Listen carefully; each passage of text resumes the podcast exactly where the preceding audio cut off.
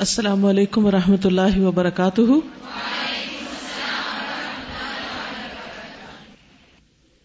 نحمد ونسلی علی رسول کریم اما بعد، فاعوذ باللہ من الشیطان الرجیم۔ بسم اللہ الرحمن الرحیم۔ رب اشرح لی صدری ویسر لی امری۔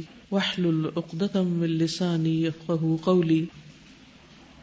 انشاءاللہ ہم پڑھیں گے حدیث نمبر الثامن والثلاثون۔ 38. لسننگ کر لیتے العبادة لله وسيلة التقرب والمحبة.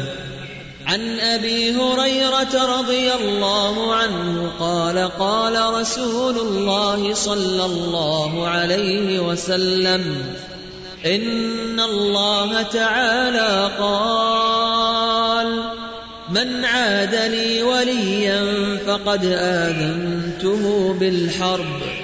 وما تقرب إلي عبدي بشيء أحب إلي مما افترضته عليه ولا يزال عبدي يتقرب إلي بالنوافل حتى أحبه فإذا أحببته كنت سمعه الذي يسمع به وبصره الذي يبصر به ويده التي يبطش بها ورجله التي يمشي بها. ولئن سالني لأعطينه.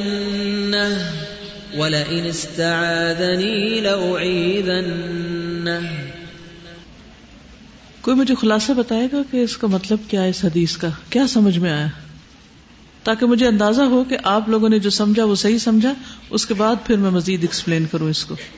اس سے یہی بات سمجھ میں آ رہی ہے کہ اللہ تعالیٰ کے جو بندے اپنے فرائض کی ادائیگی کرتے ہیں اور اس کے ساتھ ساتھ نوافل کا بھی اہتمام کرتے ہیں، اللہ تعالیٰ ان کے دوست بن جاتے ہیں اور وہ اللہ کے ولی بن جاتے ہیں۔ اور پھر اللہ تعالیٰ انہیں وہ حکمت، سمجھ اور بصیرت عطا کرتے ہیں، جس کی وجہ سے وہ اپنے کانوں سے وہ کام لیتے ہیں جو اللہ کو پسند ہے وہ چیزیں دیکھتے ہیں جو اللہ کو پسند ہے اور اپنے دیگر اعضاء جیسے ہاتھ، پاؤں ہیں، ان سے بھی وہ کام کرتے ہیں جو اللہ کی پسند کے کام ہیں۔ یعنی اللہ سبحان و تعالیٰ ان کے سارے اعضاء کو بھی پروٹیکٹ کرتا ہے۔ اور اللہ تعالیٰ کیسا دوست ہے کہ جو اس کے دوست سے دشمنی کرے، وہ اس سے پلانے جنگ کرتا ہے، اس کو چیلنج کرتا ہے۔ کیا انسانوں میں ایسی دوستی کا معیار ہے کہیں؟ یعنی دوستی کا انداز آپ دیکھیں کہ من عاد علی ولین فقط آدن تو بالحرب، آغاز یہاں سے ہو رہا ہے۔ اور پھر دوست بنتے کیسے اللہ کے؟ اللہ کا قرب کیسے حاصل ہوتا ہے؟ فرائض کے ذریعے، پھر نوافل کے ذریعے۔ اور پھر جب ہم یہ کام کر لیتے ہیں تو اللہ تعالیٰ ہمیں پروٹیکٹ کرتا ہے۔ ایک ایک چیز کو پروٹیکٹ کرتا ہے۔ کان، آنکھ، ہاتھ، پاؤں، کیونکہ یہ امانت ہے ہمارے پاس۔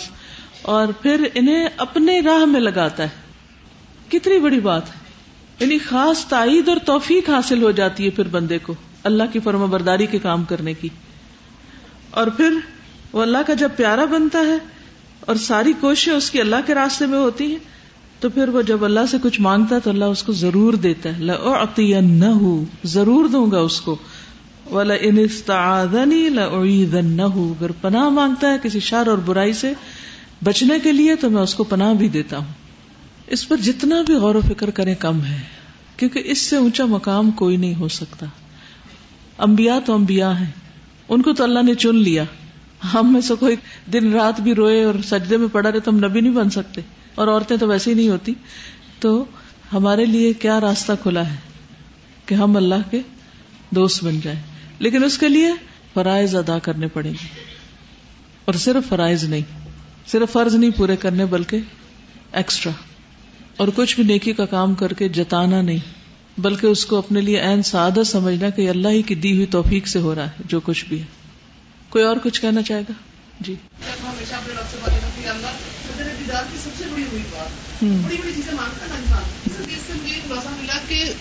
فرائض کے ساتھ جب نوافل جن کی کوئی حد نہیں ہے کوئی ٹائم مستر نہیں ہے جب نوافل میں اللہ تعالیٰ کی بہت زیادہ بندگی کریں گے تو پھر اللہ تعالیٰ ہمیں بڑی بڑی چیزیں ان شاء اللہ دیں گے۔ السلام علیکم۔ کل رات کو میں نے تھوڑا سا سنا تھا اتنا امیزنگ ہے کہ حدیث پڑھ کے مجھے یوں لگا کہ مجھے نا اپنا مقصد سمجھ میں آ گئے کیونکہ کچھ دنوں سے میں یہ سوچ رہی تھی کہ میں کام تو اللہ کے پسند کے کرتی ہوں لیکن نا اس میں مجھے ایسا لگ رہا تھا میری کوئی نیت نہیں ہے یا کوئی گول نہیں ہے۔ تو جس سے جو بھی ذکر کیا جو نماز پڑھی قرآن کی تلاوت کی تو میں اس میں سے ڈھونڈ رہی تھی کہ اب مجھے مل جائے نا وہ۔ جیسے سورہ لکمان میں آج پڑھی تھی تو اس میں مجھے وہ آیت مل گئی۔ تو میں اتنی خوش ہوئی۔ اور اگر میں نے یہ حدیث نہ پڑھی ہوتی تو میں اس کو ویسے ہی پڑھ لیتی نا کہ جو اللہ کے آگے اپنا آپ سپورٹ کر دیتا ہے وہ ہوا محسن۔ اور وہ اس حال میں کہ وہ محسن بھی ہو۔ تو وہ اروت الوسکا کو پکڑ لیتا ہے مضبوط سہارا تھام لیتا ہے۔ بالکل۔ تو مجھے اتنا اچھا لگا۔ اس طرح کے اور بھی مجھے بہت ساری چیزیں ملی جو کہ نارملی شاید میں نظر نہ آتی۔ آنکھ بن جاتا ہوں نا وہ پھر اینگل بدلتا ہے ہر چیز کو دیکھنے کا۔ ایک چھوٹی سے چھوٹی چیز اور بڑی سے بڑی چیز۔ یعنی ہم نماز بھی پڑھتے ہیں تو نماز پڑھ کے ہمیں کیا چاہیے؟ کیا سوچتے ہیں؟ کیا چاہیے؟ عام لوگ جو دنیا دار ہوتے ہیں جب وہ نماز پڑھتے ہیں تو انہیں کیا چاہیے ہوتا ہے نمازوں کے بعد؟ دنیا چاہیے ہوتی ہے۔ اور بعض اوقات اگر ان کو دنیا نہیں ملتی تو پھر کیا کرتے ہیں؟ نمازیں چھوڑ دیتے ہیں۔ دوسروں کے ساتھ بھلائی کرتے ہیں اچھا سلوک کرتے ہیں، اخلاق برتتے ہیں۔ کس لیے؟ تاکہ ان کی طرف سے بھی کچھ ملے۔ جب ان کی طرف سے کچھ نہیں ملتا بلکہ الٹا تنقید ملتی ہے تو پھر کیا کرتے ہیں؟ چھوڑ دیتے ہیں۔ لیکن اللہ کے دوست نہیں چھوڑتے۔ وہ لگے رہتے ہیں، لگے رہتے ہیں۔ آخری دم تک لگے رہتے ہیں۔ تو اسی طرح دین کے کام کرنے کا مقصد کیا ہونا چاہیے؟ یہ یاد رکھیے۔ کہ انسان کو کوئی بھی کام کرنے کے لیے محرک چاہیے ہوتا ہے موٹیویشن چاہیے ہوتی، محرک یعنی کوئی نہ کوئی آپ کو دکا لگائے، کوئی نہ کوئی آپ کو پش کرے، کوئی نہ کوئی چیز آپ کے سامنے ہو جس کو آپ پانے کے لیے دوڑ لگائیں۔ مثلاً آپ کوئی بھی کام جب زندگی میں کرتے ہیں نا تو اس کے پیچھے کوئی محرک ہوتا ہے۔ کبھی وہ کانشیس میں ہوتا ہے اور کبھی سب کانشیس میں ہوتا ہے۔ کچھ لوگوں کو آگے بڑھاتا ہے کسی کام کے کرنے کے لیے جگاتا ہے، اٹھاتا ہے، کون سا جذبہ؟ مال کمانے کا جذبہ۔ کہ ان کے سامنے مال ہوتا ہے۔ اب آپ سب لوگ جو دین کا کام کر رہے ہیں، کیا خیال ہے؟ اگر آپ اس کام سے مال کمانا چاہتے ہو ڈائریکٹلی انڈائریکٹلی کسی بھی طریقے سے، تو آپ کا کیا خیال ہے؟ یہ محرک ٹھیک ہے؟ نماز پڑھنے کے لیے اگر محرک اسمارٹ ہونا ہو، کہ زیادہ نفلیں پڑھ لیں تاکہ اچھی ایکسرسائز ہو جائے۔ کیونکہ نماز ایک بیسٹ کمپلیٹ ایکسرسائز ہے۔ نماز سے زیادہ کوئی چیز آپ کے جسم میں فلیکسیبلٹی نہیں لا سکتی۔ لیکن کیا یہ محرک درست ہے؟ نفلی روزے رکھنے کا محرک کیا ہونا چاہیے؟ کیا حاصل کرنا ہے اس سے؟ دو دن روزے رکھ کے باقی سارا دن خوب مزے سے کھا سکے کیونکہ اب لیٹسٹ ریسرچ یہ کہ اگر ہفتے میں دو دن فاسٹنگ کرے تو باقی سارا ہفتہ جو مرضی کھائے نقصان نہیں دے گا۔ جتنا مرضی کھائے تو زیادہ کھانے کے لیے روزہ رکھے کیا یہ نیت ٹھیک ہوگی؟ یا اسمارٹ ہونے کے لیے؟ ڈائٹنگ کے لیے نہیں۔ حج پہ جانے کا محرک کیا ہونا چاہیے؟ کہ حج پہ کیوں جاؤں؟ کیا چیز آپ کو لے جائے وہاں؟ قرآن کی تلاوت کا محرک کیا ہونا چاہیے؟ محرک کا مطلب سمجھ آ گیا آپ کو؟ کہ جو چیز حرکت میں لائے آپ کو۔ تو قرآن پڑھنے کا محرک کیا ہونا چاہیے؟ وہی ایک گول ہوگا نا؟ اگر گول نہیں ہے نا سامنے، کوئی ایم نہیں ٹارگیٹ نہیں، کوئی مقصد نہیں، تو پھر آپ بس ایک روٹین کا کام کر رہے ہیں۔ کیونکہ آپ کسی جگہ یا کسی مقام پہ پہنچنے کے لیے نہیں کر رہے وہ۔ بس اس لیے کر رہے ہیں۔ امی نے کہہ دیا، وہ باجی نے کہہ دیا الدا میں کہ وہ دس دفعہ پڑھ کے آنا۔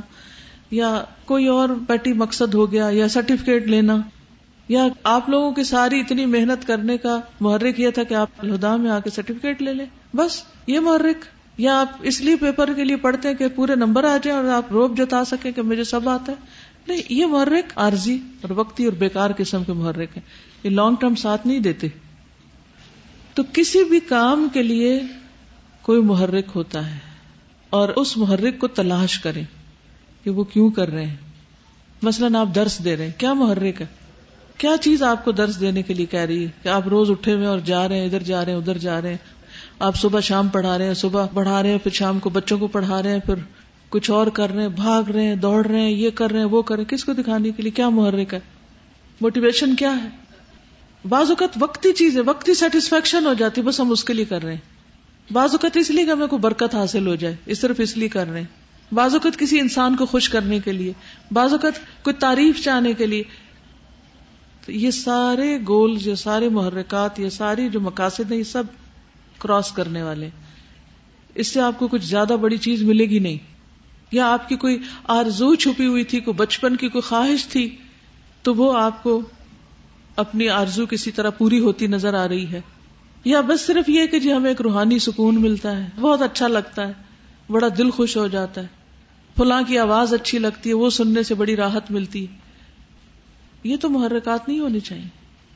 ابھی آپ لوگوں نے فرض نماز پڑھی ہوگی لازمن جنہوں نے حدیث سنی، ان کو یاد آئی ہوگی یہ بات۔ اور پھر فرض کے بعد ٹائم کم ہونے کے باوجود بھی سنت پڑی ہوگی۔ کسی اور سے باتیں کرنے کی بجائے کہ جلدی سے سنت پڑھ لیں، کیونکہ باتیں کرنے سے وہ نہیں ملے گا جو اس سنت کو پڑھ لینے سے مل جائے گا۔ وہ کیوں؟ اس کا ٹارگیٹ کیا؟ اس کا مقصد کیا؟ تاکہ کیا مل جائے؟ اللہ کی دوستی، اللہ کا قرب۔ تو جو بھی کام آپ کریں، اس سے آپ نے اچیو کیا کرنا ہے؟ کہاں پہنچنا ہے؟ کیا حاصل کرنا ہے؟ اس کا درست ہونا بہت ضروری اور یہ حدیث ہمیں وہ ٹارگیٹ بتاتی ہے، وہ وہ محرک دے دیتی نفل پڑھنے کا، نفلی روزے کا، لوگوں کی خدمت کا، لوگوں کے کام آنے کا۔ اور جہاں آپ دیکھیں کہ وہ کام کر کے وہ نہیں مل رہا، پھر بھی آپ خالی ہیں۔ اور کبھی اس سے شکایت ہے، کبھی اس سے شکایت ہے۔ اس کی بات ہمیں تکلیف دے گی، اس کی دکھ دے گی، اس نے ہمیں ڈی موٹیویٹ کر دیا۔ تو پھر اسی لیے یہ سب کچھ ہے کیونکہ محرک ٹھیک نہیں۔ کیونکہ جب دین سے دنیا کمانا مقصود ہوتا ہے، تو اس میں کوئی رکاوٹ آتی ہے تو پھر بہت اپسٹ ہوتے ہیں۔ بہت زیادہ اپسٹ ہو جاتے ہیں۔ لیکن جب وہ اللہ کے لیے ہوتا ہے، تو پھر آپ ساری باتیں سن کے بھی ٹھنڈے ہی رہتے ہیں۔ پھر آپ کو وہ چیز اپسٹ نہیں کرتی۔ کیوں؟ کیونکہ وہ تو جانتا ہے نا، اس کو تو پتا ہے۔ میں نے تو اس کے لیے کیا تھا۔ اور جب میں نے اس کے لیے کیا، تو وہ سب سے بڑا قدردان ہے۔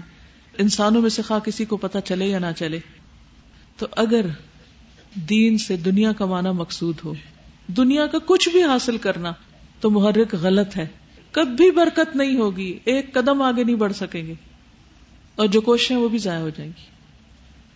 کل حل نب اکم بال اخسرین اعمالا اللہ دین ضل سعیہم فی الحیات الدنیا وهم یحسبون انہم یحسنون سنعا بظاہر ہمیں بڑی تعریفیں بھی مل جائے اور لوگ کہیں بڑے اچھے کام کر رہے ہیں، بہت شاباش بھی مل جائے تب بھی وہ سب ضائع ہے تو چلیے مجھے یہ بتائیے کہ اللہ کے دوستوں کی پہچان کیا ہوتی ہے؟ نمبر ایک، شاباش۔ پہلی چیز ایمان اللہ دین آمنو ٹھیک ہے؟ کیونکہ ایمان کے بغیر نماز بھی قبول نہیں، ایمان کے بغیر کوئی اچھا عمل بھی قبول نہیں۔ تو سب سے پہلی چیز ان کا درست ایمان اور درست عقیدہ ہے۔ ٹھیک؟ پھر اس کے بعد جو اس حدیث میں کچھ چیزیں بتائی گئی کہ فرائض کی پابندی، نوافل کی پابندی۔ اب اس کے علاوہ جو چیزیں میں نے آپ کو ایکسٹرا بتائی تھی، میں وہ پوچھ رہی ہوں۔ جی۔ وہ کانو یا تقون تقوا ٹھیک ہے؟ تقوا تو ایمان اور تقوا والے اللہ کے اولیاء ہیں۔ پھر اس کے بعد علم، شابش، اللہ کی حقیقی معرفت رکھنے والے۔ فعلم انہ لا الہ الا اللہ کی پہچان، اللہ کو جاننا، اللہ کی معرفت۔ کیونکہ انسان جس کو دوست بنانا چاہتا ہے، اس کے بارے میں تو بہت کچھ جاننا چاہتا ہے۔ کیا خیال آپ کا؟ آپ سب سے زیادہ کس کے بارے میں جاننا چاہتے ہیں؟ جن سے آپ محبت کرتے ہیں۔ نبی صلی اللہ علیہ وسلم کی محبت ایمان کا حصہ کیوں بنائی گئی؟ کہ جب محبت ہوگی نا، پھر خود بخود ہم کہیں گے اچھا وہ اٹھتے کیسے تھے؟ وہ بیٹھتے کیسے تھے؟ وہ سوتے کیسے تھے؟ وہ جاگتے کیسے تھے؟ وہ کھاتے کیا تھے؟ ان کا لین دین کیسا تھا؟ وہ گلی بازار میں کیسے چلتے پھرتے تھے؟ یعنی آپ کے اندر ایک طلب پیدا ہو جائے گی۔ آپ ہر چیز جاننا شروع کر دیں گے۔ خود جاننے کی کوشش کریں گے۔ اچھا یہ کیسے اور یہ کیسے؟ پھر کسی کو آپ کو دکا نہیں لگانا پڑے گا کہ اچھا آپ جان لیں کہ نبی صلی اللہ علیہ وسلم کا سونا جاگنا کیسے تھا۔ آپ خود جاننے کی کوشش کریں گے۔ کیونکہ آپ ان جیسا بننا چاہتے ہیں، ان کو فالو کرنا چاہتے ہیں۔ ٹھیک ہے؟ اور ابلیس کا پہلا وار کیا ہوتا ہے کہ انسان کچھ نہ جانے، جاہل رہے۔ اور باقی سب کچھ بھی جان لے تو اپنے رب کو نہ جانے۔ کیونکہ جو رب کو پہچان لیتا ہے نا، جو رب کو جان لیتا ہے، پھر وہ اس سے کم پہ راضی نہیں ہوتا کہ وہ رب کا دوست بن جائے۔ پھر اس کے لیے سب سے زیادہ راحت کی چیز یہ بن جاتی۔ وہ سب چیزوں سے اوپر اٹھنے لگتا ہے۔ پھر اس کے لیے حسبی اللہ و نعم الوکیل کافی ہو جاتا ہے۔ تو حقیقی معرفت، اللہ کی خشیت اور اور کون ہوتے ہیں اللہ کے خاص بندے؟ جی. قرآن پڑھنے والے، قرآن سے مضبوط تعلق رکھنے والے. ان اہلی من الناس. لوگوں میں سے کچھ اہل اللہ ہوتے ہیں، اللہ والے ہوتے ہیں. یہ بھی اللہ کے ولی ہوتے ہیں. پوچھا گیا، من ہم؟ فرمایا اہل القرآن. ہم اہل اللہ و خاصت ان کو قرآن سے محبت ہو جاتی. قرآن ان کے لیے ہر چیز سے زیادہ عزیز ہو جاتا ہے. آپ کچھ بھی کریں کچھ بھی کریں تو آپ کے دل میں اتنی تڑپ ہونی چاہیے شدید کہ اس بندے کو کسی طرح میں قرآن سنا دوں، بتا دوں، دے دوں، سکھا دوں، کہیں ایسی جگہ بھیج دوں، لگا دوں کہ یہ بس یہ بھی وہ پالے جو مجھے مل گیا۔ آپ کو اللہ کی معرفت جتنی بھی ملی، کہاں سے ملی؟ اللہ کے کلام سے ملی ہے نا۔ تو اپنے لیے تو چاہتے ہیں، دوسروں کے لیے کیوں نہیں چاہتے؟ تو جو اللہ کے دوست ہوتے ہیں نا، پھر ان کے اندر اللہ کی کتاب کی محبت پیدا ہو جاتی ہے۔ اور صرف محبت نہیں، اللہ کی کتاب سے ایک کنیکشن ایک تعلق پیدا ہو جاتا ہے۔ وہ کھانا بھی پکا رہے ہوں، وہ جھاڑو بھی لگا رہے ہوں، وہ کچھ بھی کر رہے ہوں۔ ابھی میری ملاقات ہوئی، نام نہیں لوں گی، کوئی بیٹھی ہوئی ہے شاید وہ پسند نہ کرے تو وہ کہنے لگی کہ میں نے انتیسواں پارا یاد کیا۔ اور کہتی مجھے اتنا لطف آیا ہے۔ کہتی میں خوابوں میں بھی قرآن پڑھ رہی ہوتی ہوں۔ اور میں نے خاص طور پر اس لیے یاد کیا ہے کہ میں نوافل میں پڑھ سکوں۔ اور میں آپ کو یہ کہنے آئی ہوں کہ آپ بھی کچھ حصہ ضرور یاد کر لیں۔ آپ کو بہت مزہ آئے گا۔ تو جب انہوں نے کہا نا، میں خوابوں میں بھی پڑھتی ہوں، تو مجھے صرف سن کے ہی مزہ آ گیا کہ واقعی خوابوں میں ہم کیا دیکھتے ہیں؟ کیا پڑھتے ہیں؟ کیا بولتے ہیں؟ کیا کرتے ہیں؟ وہی چیز جس سے ہمیں محبت ہوتی ہے۔ وہی خوابیں آ رہی ہوتی اسی کو دیکھ رہے ہوتے ہیں۔ وہ اوڑھنا بچھونا ہو جاتی ہے نا یہ چیز پھر۔ تو اہل القرآن جو ہوتے ہیں، وہ اللہ کے خاص بندے ہوتے ہیں، اللہ کے دوست ہوتے ہیں۔ تو آپ بھی کیا کریں؟ کچھ نہ کچھ حصہ۔ قرآن کا سینے میں ہو۔ تو میں نے کہا کہ آپ کو کیا چیز نے موٹیویٹ کیا؟ کہنے لگی کہ میرے دل میں بہت شدید تمنا کہ جب میں دنیا سے جاؤں تو میرے سینے میں قرآن ہو۔ سینے میں ہو۔ قیامت کے دن بھی تاکہ ہم اہل قرآن میں سے اٹھے یہ تو نہیں کہ قرآن وہ رکھا ہوا جی ہم بڑے مصروف ہیں، یہ بھی کام ہے ہمارا، ہم تو دن بھر بڑے مصروف رہتے ہیں۔ اور اس لیے سوری، قرآن پڑھنے کا وقت نہیں ملتا۔ تو پھر اہل القرآن میں سے کیسے ہو گئے؟ یہ کورس کیا، اس وقت تک تو خوب پڑھا۔ اس کے بعد بند کر کے رکھ دیا۔ نہیں، جنہوں نے پڑھ لیا، ان سب سے میں یہ کہوں گی کہ کسی نہ کسی کو بڈی بنا کر ساتھ لگا کر اس کی ریویژن شروع کر دیں۔ ترجمہ ایک دوسرے کو سنائے تاکہ ہنڈریڈ پرسینٹ ہو جائے۔ اور اللہ کے دوست کیا کرتے ہیں؟ جی جو لوگوں کو اللہ کی طرف بلاتے ہیں۔ ومن احسن قولا ممن دعا الى الله وعمل صالحا۔ یعنی لوگوں کے لیے بھی وہی چاہتے ہیں جو اپنے لیے چاہتے ہیں۔ اللہ کی خاطر اللہ کا کام کرنے والے انصار اللہ فرائض کی پابندی کرنے والے اور گناہوں کو چھوڑنے والے۔ ٹھیک ہے؟ جیسے ہمیں اس حدیث سے پتا چلا۔ پھر اللہ کی خاطر سب کام کرنے والے، اللہ کی رضا کے متلاشی، اللہ کی رضا چاہنے والے، یہ اللہ کے دوست ہوتے ہیں۔ یہاں سے میں اب تھوڑی سی باتیں مزید آپ کے ساتھ شیئر کروں گی تاکہ ہم ایک نہیں تو دوسری دوسری نہیں تو تیسری کچھ نہ کچھ پکڑے تاکہ ہم نکل جائیں دنیا کے ان جھنجٹوں سے۔ اور اس بات سے کہ چھوٹی چھوٹی چیزیں ہمیں پریشان کر ڈالیں۔ ٹھیک ہے؟ کیونکہ آپ آگے نہیں بڑھ سکتے جب تک آپ کے پاؤں اٹھتے نہیں۔ آپ اڑ سکتے ہیں اگر آپ زمین سے ہی چپکے رہیں۔ کیا خیال ہے؟ تو جب ہم چھوٹی چھوٹی باتوں سے ہی چپکے رہتے ہیں نا، تو پھر ہم اوپر نہیں جا سکتے۔ اس لیے اس نے مجھے یہ کہہ دیا، وہ مجھے پسند نہیں کرتی، وہ اس نے مجھ پہ یہ کر دیا، اس بچے نے یہ کر دیا، وہ فلانا۔ جب انسان قرآن پڑھ لیتا ہے نا، تو اس کی خوشی اور غم کے پیمانے بھی بدل جاتے ہیں۔ ٹھیک ہے نا؟ تو ابھی میری ملاقات جن سے ہوئی تو انہوں نے کہا کہ میں نئے گھر میں شفٹ ہوئی ہوں، تو مجھے سب کہہ رہے ہیں، تم نے پارٹی نہیں کی اور تم نے صدقہ نہیں کیا۔ تو میں نے کہا کہ مجھے قرآن و سنت سے کوئی دلیل لا دے اس پارٹی کی اور ان سب چیزوں کی تو میں کر لیتی ہوں۔ وہ تو روٹین میں ہی کرتے ہیں، وہ تو روز ہی کرنا چاہیے، وہ تو جب جب موقع ملے کرتے جانا چاہیے۔ پھر کہنے لگی کہ کوئی فیملی میں بیمار ہو گیا۔ تو سب لوگ سخت پریشان تھے تو میں مطمئن تھی کہ یہ بھی دن گزر جائیں گے، یہ بھی وقت گزر جائے گا۔ تو پوچھنے لگی کہ کیا میں اب نارمل ہو گئی ہوں؟ یا لوگ نہیں سمجھتے کہ دل جس سکون اور جس ٹھنڈک میں ہے ہر موقع پر، یہ کہاں سے ملتا ہے یہ سب سکون اور ٹھنڈک؟ اور یہ چھوٹی چھوٹی پیٹی باتوں سے انسان کب اوپر اٹھ جاتا ہے؟ اللہ کے فضل سے۔ جب واقعی انسان کی نگاہیں بلند ہو جاتی ہے اس کو ایک گول مل جاتا ہے زندگی میں۔ کیونکہ ہر وقت انسان کسی چیز کی تلاش میں ہوتا ہے نا۔ کچھ ڈھونڈتا ہے۔ تو کیا چیز ہے جو ہمیں مطمئن کر دے؟ اور جس کی تلاش میں ہم لگ جائیں تو باقی چیزیں بھول جائیں۔ یعنی منفی چیزیں بھول جائیں، اپنے فرائض نہیں بھول جائیں۔ تو وہ منفی چیزیں کیسے بھولیں؟ اور پیٹی چیزوں سے کیسے اوپر اٹھیں؟ تو میں نے اس موقع پہ بتایا کہ میری دادی جو تھی ان کے تقریباً سات آٹھ بیٹے جو تھے، اگر میں مسٹیک نہیں کر رہی، مجھے اب صحیح نمبر یاد نہیں، لیکن مجھے نو یا ایسے آٹھ، سات آٹھ کا کچھ یاد ہے، وہ فوت ہو گئے۔ ہوتا یہ تھا کہ جو بیٹا پیدا ہوتا، تھوڑا بڑا ہوتا اور فوت ہو جاتا۔ بخار ہوتا فوت ہو جاتا، بخار ہوتا فوت ہو جاتا۔ اور ان اللہ والی کا طریقہ یہ تھا کہ جب بیٹا فوت ہوتا تو کپڑا ڈالتی اس پر اور ساتھ کھڑی ہو کے نماز پڑھنے لگ جاتی۔ کوئی رونا دھونا نہیں، کوئی آہو پکار نہیں، کوئی کچھ نہیں کہ اللہ کا مال اللہ نے دیا، اللہ نے لیا۔ ہم اللہ کی رضا پہ راضی۔ تو میں نے کہا، کیا وہ اب نارمل تھی؟ لوگ انہیں بھی اب نارمل سمجھتے۔ تھے ہر وہ شخص جو لوگوں کے طریقوں سے ہٹ کے کام کرے گا، وہ لوگوں کو اجنبی لگے گا اب نارمل ہی لگے گا۔ تو یہ بہت ضروری ہے کہ ہم دنیا کے غموں کو بھول کر آخرت کا غم لگا لیں۔ لیکن شیطان آپ کو بھولنے نہیں دے گا، چھوڑنے نہیں دے گا۔ کبھی کہے گا، یہ تو تمہارا حق ہے۔ کبھی کہے گا، تمہارے ساتھ تو بڑی زیادتی ہو رہی ہے۔ کبھی کچھ کبھی کچھ ایسے بس بسوں کے بچھاڑ کرے گا کہ ایک مصیبت سے نکلیں گے تو دوسری میں پھنسائے گا۔ کیونکہ وہ تو اپنا کام نہیں چھوڑتا۔ ہم چھوڑے رکھتے ہیں۔ تو حل یہی ہے کہ اللہ سبحان و تعالیٰ سے قریبی تعلق ہو جائے۔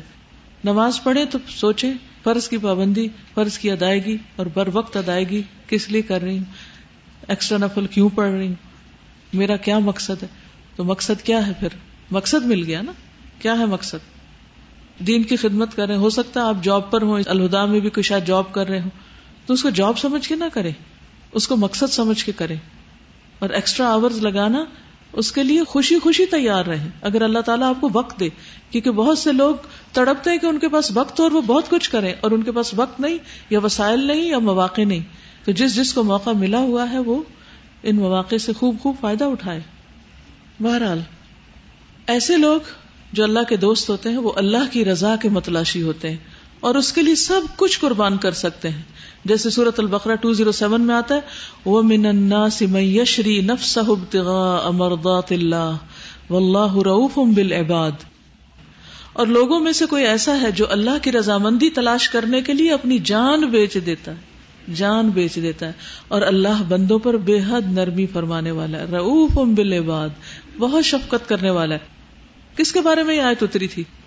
حضرت سہیب رومی کے بارے میں، بارک اللہ فیکم۔ جی ہاں جب انہوں نے ہجرت کی تھی، تو قریش یا کفار مکہ جو تھے، وہ راستے میں آگے اور کہنے لگے کہ تم یہاں پر ایک غلام کی حیثیت سے آئے تھے اور تمہارے پاس کوئی مال نہیں تھا، جو کچھ تم نے کمایا ہے، وہ یہی چھوڑ دو ورنہ ہم تمہیں ختم کر دیں گے۔ تو انہوں نے کیا کہا؟ اپنا سارا مال دے دیا اور کہا، فلاں فلاں جگہ ہے، سب کچھ لے لو اور میرا راستہ چھوڑ دو میں اللہ اور اس کے رسول کی طرف ہجرت کر رہا ہوں۔ تو اس موقع پر یہ آیت نازل ہوئی تھی وہ من الناس من یشری نفسه ابتغاء امردات اللہ واللہ رؤوف بالعباد۔ لوگوں میں سے کوئی ایسا ہے جو اللہ کی رضامندی تلاش کرنے کے لیے اپنی جان بیچ دیتا ہے، اپنی جان لگا دیتا ہے۔ اور اللہ بندوں پر بے حد نرمی کرنے والا ہے۔ تو اب ہم اپنے آپ کو دیکھیں کہ ہم نے کیا بیچا ہے، اللہ کو پانے کے لیے کیا دیا ہے۔ نبی صلی اللہ علیہ وسلم نے فرمایا، بے شک بندہ اللہ کی رضا حاصل کرتا ہے اور اس میں مسلسل لگا رہتا ہے۔ تو اللہ تعالیٰ عز و جل جبریل سے فرماتا ہے کہ میرا فلاں بندہ مجھے راضی کرنے کی کوشش میں لگا ہوا ہے۔ آگاہ رہو، اس پر میری رحمت ہے۔ اللہ کو سب پتا ہے کون اس کو راضی کرنے کی کوشش میں لگا ہوا ہے۔ کون اس کے لیے بھاگ رہا ہے اور کون کسی اور نیت سے بھاگ رہا ہے۔ پھر اور کون ہوتے ہیں اللہ کے دوست؟ وہ جو نبی صلی اللہ علیہ وسلم کے طریقے پر چلتے ہیں۔ کیونکہ آپ خوبصورت نمونہ ہے نا، اللہ کا پسندیدہ راستہ آپ کا طریقہ ہے۔ آپ نے اپنے رب کو راضی کرنے کی پوری کوشش کی اور اپنے سارے فرائض ادا کیے۔ تو جب کوئی بندہ اللہ کو راضی کرنا چاہتا ہے تو پھر وہ کس کو نمونہ بناتا ہے اپنے لیے؟ کس کو رول ماڈل بناتا ہے نبی صلی اللہ علیہ وسلم کو؟ پھر اگلی بات، وہ ایمان والوں کو دوست بناتا ہے۔ اس کی دوستی اور محبت ان لوگوں سے ہوتی ہے جن کے پاس ایمان زیادہ ہوتا ہے، نہ کہ مال زیادہ ہوتا ہے۔ ان نما ولی کم اللہ و رسول الدین امن الدین یقین الصلاۃ و یؤتون الزکاۃ و ہم راکعون۔ ومن يتول الله ورسوله والذین آمنوا فإن حزب اللہ هم الغالبون۔ تمہارے دوست تو صرف اللہ اور اس کا رسول اور وہ لوگ ہیں جو ایمان لائے، جو نماز قائم کرتے ہیں اور زکات دیتے ہیں اور وہ جھکنے والے ہیں۔ اور جو کوئی اللہ اور اس کے رسول کو اور ان لوگوں کو دوست بنائے جو ایمان لائے ہیں، تو یقیناً اللہ کا گروہ ہی وہ لوگ ہیں جو غالب آنے والے ہیں۔ الٹیمیٹلی کامیابی انہی کی ہے۔ اس کا فائدہ کیا ہوتا ہے جب انسان ایسے لوگوں کو دوست بناتا ہے جو اللہ سے محبت کرتے ہیں؟ آپ کا ایمان بڑھتا ہے، استقامت ملتی اور اللہ کا قرب نصیب ہوتا ہے۔ آپ کے لیے آسانی ہو جاتی ہے۔ آپ بھولتے ہیں تو وہ آپ کو یاد کرا دیتے ہیں کہ دیکھو یہ بھی کرنا ہے۔ آپ اکٹھے بیٹھتے ہیں تو کیسی باتیں کرتے ہیں پھر؟ آپ کے دوست کو بھی اللہ سے محبت ہے اور آپ کو بھی اللہ سے محبت ہے اور یہ سچی سچی والی محبت ہے۔ صرف مصنوعی دکھاوے کی نہیں، صرف تقریریں کرنے والی محبت۔ تو اب کیا ہوگا؟ جب دونوں دوست مل کے بیٹھیں گے تو پھر کیا باتیں ہوں گی؟ اپنی ذات کی باتیں ہوں گی؟ کس کی باتیں ہوں گی؟ اللہ کی باتیں ہوں گی۔ اور اگر دنیا کا بھی کوئی واقعہ وہ ڈسکس کریں گے نا، کیونکہ ہم انسان ہیں، دنیا میں رہتے ہیں، ہمیں دنیا کے بھی حالات کے اوپر بات کرنی پڑتی ہے۔ تو پھر جو اللہ کے دوست ہوتے ہیں، وہ ساری باتوں کا رخ کدھر موڑ دیتے ہیں؟ پھر اسی طرف موڑ دیتے ہیں۔ تو اس طرح جو شخص چاہتا ہے کہ وہ اللہ کا دوست بنے، تو وہ اللہ والوں کو دوست بنائے، اچھی کمپنی اختیار کرے۔ اللہ سبحان تعالیٰ کے عرش کے سائے تلے پھر وہ لوگ ہوں گے۔ امر ابن الاس کہتے ہیں کہ میں نے رسول اللہ صلی اللہ علیہ وسلم کو آہستہ سے نہیں بلکہ بلند آواز سے فرماتے ہوئے سنا کہ آل فلاں میرے عزیز نہیں، گو ان سے نسبی رشتہ ہے۔ یعنی فلاں فلاں چاہے میرے رشتے دار ہیں، خونی رشتہ ہے، لیکن وہ میرے دوست نہیں۔ میرا ولی تو اللہ اور صالح مومن ہے۔ یعنی آپ صلی اللہ علیہ وسلم نے اپنی دوستی کا معیار واضح کر دیا۔ پھر وہ ایک دوسرے سے اللہ کی خاطر محبت کرنے والے ہیں۔ ایک حدیث ہے مسند احمد کی، ابو مالک اشری سے روایت ہے کہ نبی صلی اللہ علیہ وسلم نے نماز سے فارغ ہو کر اپنا رخ لوگوں کی طرف کیا اور فرمایا، لوگوں سنو اور سمجھو۔ جان لو کہ اللہ عزا وجاللہ کے کچھ بندے ایسے بھی ہیں جو انبیاء اور شہید تو نہ ہوں گے، مگر قیامت کے روز اللہ کے ہاں ان کی منازل اور قرابت کی وجہ سے انبیاء اور شہدا بھی ان پر رش کریں گے۔ اس پر سب سے آخر میں بیٹھے ہوئے ایک دیہاتی نبی صلی اللہ علیہ وسلم کے پاس آئے اور اس نے آپ کی طرف اپنا ہاتھ جھکا کر ارض کیا، اے اللہ کے نبی، لوگوں میں سے کچھ ایسے لوگ جو انبیاء اور شہید تو نہ ہوں گے، مگر قیامت کے روز اللہ کے ہاں ان کی منازل اور قرابت کی وجہ سے انبیاء اور شہدا بھی ان پر رش کریں گے۔ آپ ان لوگوں کے اوساف ہمیں بتا دیجیے کون ہے وہ خوش قسمت؟ یعنی آپ نے ابھی یہ بات کی ہے کہ کچھ لوگوں پر انبیاء بھی رش کریں گے تو ہمیں ان کے اوساف بتا دیں۔ ان کے کام بتا دیں، ان کے ٹریٹس بتا دیں۔ رسول اللہ صلی اللہ علیہ وسلم اس دیہاتی کا یہ سوال سن کر خوش ہوئے اور رسول اللہ صلی اللہ علیہ وسلم نے فرمایا، یہ وہ لوگ ہوں گے جن کا نہ نصب نامہ لوگوں میں معروف ہوگا کہ وہ کس خاندان اور قبیلے کے نہ ہی قبیلہ، بلکہ اجنبی قبائل سے تعلق رکھتے ہوں گے۔ ان کے درمیان کوئی قریبی رشتے داری نہ ہوگی، کوئی خون کا رشتہ نہیں، کوئی برادری نہیں۔ وہ اللہ کی وجہ سے ایک دوسرے سے محبت کرتے اور صف بندی کرتے ہوں گے، لائنیں بناتے ہوں گے، نماز میں اور کاموں میں۔ قیامت کے دن اللہ ان کے لیے نور کے ممبر رکھے گا اور ان پر انہیں بٹھائے گا، ان کے چہرے نورانی کر دے گا، ان کا لباس نور کا ہوگا۔ قیامت کے دن تمام لوگ خوف زدہ ہوں گے، لیکن وہ خوف زدہ نہیں ہوں گے، یہ وہی اولیاء اللہ ہوں گے۔ کہ جن کے بارے میں فرمایا کہ ان پر نہ کوئی خوف ہوگا اور نہ وہ غمگین ہوں گے۔ ہم اولیا اللہ الذین لا خوف علیہم ولا هم يحزنون تو اللہ تعالیٰ اپنے ان دوستوں کا اکرام فرمائیں گے۔ پھر ایسے ایمان والے کسی اور کو دوست نہیں بناتے، کسی اور کی دل میں ایسی محبت نہیں رکھتے جیسی ان لوگوں کے لیے جو اللہ کے دوست ہوں۔ اور خصوصاً اگر وہ کفر اختیار کیے ہوئے ہوں، اللہ کے نافرمان ہوں۔ اے لوگ جو ایمان لائے ہو، لا تتخذوا آباءکم و اخوانکم اولیاء ان استحب الکفر علی الایمان۔ کہ اے لوگ جو ایمان لائے اپنے باپوں اور بھائیوں کو دوست نہ بنانی اولیاء نہ بناؤ ان سے قریبی محبت نہ کرو۔ اگر وہ ایمان کے مقابلے میں کفر سے محبت رکھے یعنی خونی رشتے بھی پیچھے چلے جاتے ہیں۔ پھر اگلا پوائنٹ ہے، اولیاء اللہ وہ ہوتے ہیں جن کو دیکھ کر اللہ یاد آ جائے۔ ہر شخص کی ایک آئیڈینٹی اس کا نام ہے، اس کی تعلیم یا اس کا کوئی کیریئر ہے، اور ایک پہچان کہ اس کو دیکھ کر آپ کو کیا یاد آتا ہے۔ اگر آپ کو مختلف چیزوں کی دس تصویریں دکھائی جائیں تو ہر تصویر کے ساتھ آپ کا ایک تلازم ہوگا، ایک کنیکشن ہوگا، اس کو دیکھتے آپ کو کوئی اور چیز یاد آ جائے گی۔ تو کسی بھی چیز کو دیکھ کے کیا یاد آتا ہے؟ یہ بہت امپورٹنٹ ہے۔ تو اپنے آپ کو پہچانے کہ آپ جہاں جاتے ہیں، مثلا کسی شادی میں گئے، پارٹی میں گئے، کسی بازار میں گئے، کسی سے معاملہ کیے، کہیں ٹریول کر رہے ہیں، تو آپ کو دیکھ کر لوگوں کو کیا یاد آتا ہے؟ یہ ہماری اصل آئیڈینٹی ہے۔ کیا یہ ہو سکتا ہے کہ آپ اللہ کو یاد کریں اور اللہ آپ کو یاد نہ کرے؟ اور پھر آپ کی پہچان یہ نہ ہو کہ لوگ آپ کو دیکھ کر اللہ کو یاد کریں؟ ٹھیک ہے نا؟ امام ابن القیم الجوزیہ کا کال ہے کہ اگر کوئی شخص سات پردوں کے پیچھے بھی گناہ کرتا ہے، تو اس کی اس نافرمانی اور گناہ کے اثرات دوسروں تک پہنچ جاتے ہیں۔ اور اسی طرح اگر کوئی سات پردوں کے پیچھے چھپ کر بھی نیکی کرتا ہے، تو اس کے اثرات بھی لوگوں تک پہنچ جاتے ہیں۔ اصل میں یہ آئیڈینٹی آپ اندر سے جو ہے نا، اس کے مطابق بنتی۔ یہ صرف ظاہری کام کر کے نہیں آئے گی۔ جب تک آپ کے دل میں اللہ کی محبت نہیں اور آپ کے دل میں اللہ کی یاد نہیں۔ کیونکہ ہر ایک انسان سے ایک وائبس اٹھتی ہے نا، جو دوسرے تک جاتی کچھ لوگ ایسے ہوتے ہیں کہ جن سے ملاقات کر کے آپ اللہ کے اور قریب ہوتے ہیں اور کچھ لوگوں سے ملاقات کر کے اور دور ہوتے ہیں۔ ایک غفلت کسی کیفیت آنے لگتی۔ کیوں؟ وائے کچھ لوگوں کے ساتھ مل کے ایمان بڑھ جاتا ہے اور کچھ لوگوں کے ساتھ مل کے ایمان گھٹتا ہے۔ یہ تجربہ کیا کبھی آپ نے؟ تو آپ اپنے آپ کو اب رکھ کے دیکھیں کہ جو لوگ آپ سے ملتے ہیں، ان کا ایمان آپ بڑھاتے ہیں کہ گھٹاتے ہیں۔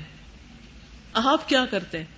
یعنی کسی سے بھی آپ کا انٹریکشن ہوتا ہے جب، ایک تو وہ لوگ جو ہمیں پہلے سے جانتے ہیں ہم کون ہیں، اور ایک وہ لوگ ہیں کہ جن کے ساتھ ہمارا بائی چانس انٹریکشن ہو جاتا ہے، کہیں نہ کہیں کو میل ملاقات ہو جاتی، پھر آپ ان کے اوپر اپنے اثرات چھوڑ کر آتے ہیں۔ جیسے وہ بتا رہی تھی بچی کہ جیل میں ان کے فادر کو دیکھ کر دوسرا شخص مسلمان ہو گیا، اور اس نے آگے تین بندے اور مسلمان کر لیے۔ تو ان کو دیکھ کر کیا آ گیا ان کے دل میں؟ اللہ کے اوپر ایمان آ گیا۔ وہ کیوں آ گیا؟ کیونکہ جس کو دیکھ رہے تھے اس سے ایمان پھوٹ رہا تھا نا، اس کے عمل سے پھوٹ رہا تھا۔ تو ہمارے عمل سے کیا پھوٹ رہا ہے؟ اور یہی ہمارے آسار ہیں۔ تو یہ چند ایک چیزیں آپ نے یاد رکھنی ہے اگر اللہ کے دوست بننا چاہتے ہیں، یہ کام کرنے ٹھیک ہے، انشاءاللہ۔ اور سب سے زیادہ تو جو خود اس حدیث میں بتا دیا گیا، اس کو۔ پھر اس کے بعد اس حدیث میں ہمیں یہ بتایا گیا ہے کہ اللہ کے دوستوں سے دشمنی بڑی خطرناک چیز ہے۔ جو لوگ اللہ تعالی کی اطاعت اور فرما برداری کرتے ہیں یا اللہ کے دین کا کام کرتے ہیں، ان کو کسی بھی طرح نقصان پہنچانا، یہ فائدے کا سودا نہیں بڑا نقصان کا سودا ہے، بڑا گھاٹے کا سودا ہے۔ وقتی طور پر نہیں پتا چلتا آپ کو، لیکن آہستہ آہستہ نتائج سامنے آ جاتے ہیں۔ آپ ان سے بھاگ نہیں سکتے۔ یعنی اگر آپ اللہ کے دوست کو، اللہ کے دین کو نقصان پہنچائیں گے کسی بھی طرح تو اس کے نتائج سے بچ سکتے نہیں، بھاگ سکتے نہیں، کیونکہ آپ نے اللہ سے جنگ مول لے لی۔ پھر کہاں بھاگ کے جائے گا کوئی؟ جنگ میں دو پارٹیاں تھیں نا، ایک اسٹرانگ ہوتی ہے کمزور۔ تو جو اسٹرانگ ہوتا ہے، وہ کمزور کو پکڑ لیتا ہے، ختم، دبا لیتا ہے کانکر کر لیتا ہے۔ تو اللہ زبان و تعالیٰ سے زیادہ مضبوط کوئی ہے؟ تو ہمیشہ سوچئے کہ ہمارے کسی بھی عمل سے دین کو فائدہ پہنچ رہا ہے یا دین کو نقصان پہنچ رہا ہے۔ تو اللہ کے دوستوں سے دشمنی کی ممانعت ہے۔ کل من کا نا ادب جبریل نزلہ اعلی قلب کبھی ادن اللہ مسد قلما بین یدئی و ہدم و بشرا من کا نا ادب اللہ و ملائکتی و رسول ہی و جبریل و میکالا فان اللہ ادب للکافرین۔ تو یہود کو کس سے عداوت ہو گئی تھی؟ حضرت جبریل سے کہ انہوں نے بنی اسرائیل کی بجائے بنی اسماعیل میں وہ نبوت لے آئے، وہی جو ملی تھی ان کو وہاں لے آئے۔ پھر اسی طرح نیک لوگوں سے بغض نہیں رکھنا چاہیے۔ اختلاف آپ کا ہو سکتا ہے۔ دیکھیے کیا حضرت بکر اور حضرت عمر میں اختلاف نہیں تھا۔ ہوتا تھا۔ کبھی پڑھی ہے تاریخ؟ اختلاف ہیلدی چیز ہے، کیونکہ اس سے آگے بڑھنے کے مواقع ملتے ہیں، انسان کو اصلاح کے مواقع ملتے ہیں۔ ایک کام کو کرنے کا مسئلہ آپ مجھے ہو سکتا کہ نہیں، آپ اپنی کتاب اس طرح نہیں، اس طرح رکھیں۔ اب میں نے اس طرح رکھی، آپ کہتے نہیں، اس طرح رکھے اختلاف ہو گیا نا میری اور آپ کی رائے میں۔ تو کوئی بات نہیں۔ مجھے رک کے سوچنا چاہیے کہ ہاں بھی ان کا مشورہ صحیح ہے، الٹا کس لیے رکھا سیدھا کرنا چاہیے اس کو۔ اب بات ختم۔ تو اگر آپ کہ نہیں نہیں، آپ نے تو ٹھیک ہی رکھی، الٹی رکھی تو بھی ٹھیک رکھی۔ تو بہتر تو سیدھا رکھنا ہی ہے نا۔ تو اسی طرح جب دین کے لیے ہم مل کے کام کرتے ہیں، تو ہمارے درمیان اختلافات ہوتے ہیں اور یہ بہت ہیلدی چیز ہے۔ لیکن اختلافات مخالفت نہ بنے، اختلافات بغض اور کینے اور حسد کا سبب نہ بنے کہ دلوں میں نہ رکھ لیا جائے، گرجز نہ پال لی جائے۔ اور وہ ایسے نہ ہو کہ ایک دوسرے کے دشمن بن جائے اور بیچ میں دین کو نقصان پہنچائے۔ کیونکہ اگر آپ کی وجہ سے دین کو نقصان پہنچا، آپ بچ کے نہیں جا سکتے۔ وقتی طور پر ہو سکتا آپ کو نتائج نہ پتا چلے لیکن لیٹر آن آپ کہیں نہیں فرار حاصل کر سکتے، کہیں نہیں جا سکتے۔ تو ہر کام کرتے وقت سوچیں کہ اس سے دین کو فائدہ ہو رہا ہے یا نقصان ہو رہا ہے۔ اور پھر جو بھی دین کا کام کر رہے ہو کہیں بھی کر رہے ہو ان سے بغض نہیں رکھنا۔ ہو سکتا ان کا طریقہ فرق ہو۔ ہر ایک کا طریقہ فرق ہوتا ہے نا۔ کوئی بات نہیں، وہ بھی لگے ہوئے ہیں۔ وہ اپنی سوچ کے تحت، اپنی سمجھ کے تحت اللہ ان کو بھی برکت دے۔ تو جب آپ کا دل دین والوں کے لیے کھل جاتا ہے، اللہ آپ کے لیے اس سے زیادہ راستے کھول دیتا ہے۔ لیکن اگر آپ یہ کہیں کہ بس جو میں کر رہا ہوں، یہی سب سے اعلیٰ اور یہی درست ہے۔ اور جو یہ نہیں کر رہا، جو الہدا میں نہیں آیا، بس وہ تو کچھ کر ہی نہیں رہا۔ تو یہ انتہائی غلط بات ہوگی۔ الہدا تو ایک پلیٹ فارم ہے، جہاں مل کے کام کرنے کا موقع ملتا ہے آپ کو۔ تو اصل چیز کیا ہے؟ اللہ کا دین۔ اور اللہ کے دین سے محبت رکھنے والے لوگ، وہ مشرق ہوں، مغرب میں ہوں، وہ چودہ سو سال پہلے ہوں یا ہمارے بعد ہوں، ہمیں اللہ کی خاطر ان سے محبت کرنی۔ اور ان سے بغض نہیں رکھنا۔ برا ابن عازب کہتے ہیں، میں نے نبی صلی اللہ علیہ وسلم کو فرماتے ہوئے سنا، انصار سے تو مومن ہی محبت رکھے گا، اور ان سے بغض صرف منافق رکھے گا۔ اور جو انصار سے محبت رکھے گا، اللہ تعالیٰ اس سے محبت رکھے گا۔ اور جو انصار سے بغض رکھے، تو اللہ تعالیٰ اس سے بغض رکھے گا۔ مجھے کسی انصاری صحابی کا نام بتائیے، جلدی سے پتا چلے آپ کو کتنی محبت ہے۔ ان کے تو نام کے ساتھ لگا ہوا نا، ابو ایوب انصاری۔ سعد بن معاذ، ٹھیک ہے۔ اور ابو طلحہ انصاری، ٹھیک ہے۔ بہت ساری صحابیات بھی آپ پڑھ چکے ہیں۔ ام سلح شاباش، ٹھیک ہے۔ تو کچھ کے نام ہمیں ٹپس پہ آنے چاہیے ہم ان سے محبت کرتے ہیں۔ کیونکہ آپ نے انصار سے محبت کو ایمان کی علامت بتایا تو اپنا ایمان ٹیسٹ کرنے کے لیے۔ حضرت علی رضی اللہ تعالیٰ انہوں نے فرمایا، قسم اس ذات کی جس نے دانے کو پھاڑا اور جس نے جان بنائی۔ رسول اللہ صلی اللہ علیہ وسلم نے مجھ سے عہد کیا تھا کہ مجھ سے مومن ہی محبت کرے گا اور مجھ سے منافق ہی بغض رکھے گا۔ تو حضرت علی رضی اللہ تعالیٰ عنہ کی محبت بھی ایمان کا حصہ ہے۔ حضرت ابو ریرا کہتے ہیں، نبی صلی اللہ علیہ وسلم نے حضرت حسن اور حسین رضی اللہ عنہما کے بارے میں فرمایا، جو ان دونوں سے محبت کرتا ہے، وہ در حقیقت مجھ سے محبت کرتا ہے۔ اور جو ان دونوں سے بغض رکھتا ہے، وہ حقیقت میں مجھ سے بغض رکھتا ہے۔ تو آپ کے اہل بیت سے محبت۔ ان کے درمیان صحابہ کے درمیان اختلاف ہوئے، وہ اللہ کے حوالے، وہ اللہ بہتر جانتا ہے۔ وہ مجتہد تھے، اور مجتہد سے غلطی ہو سکتی ہے۔ مجتہد کو ہر حال میں اجر ملتا ہے۔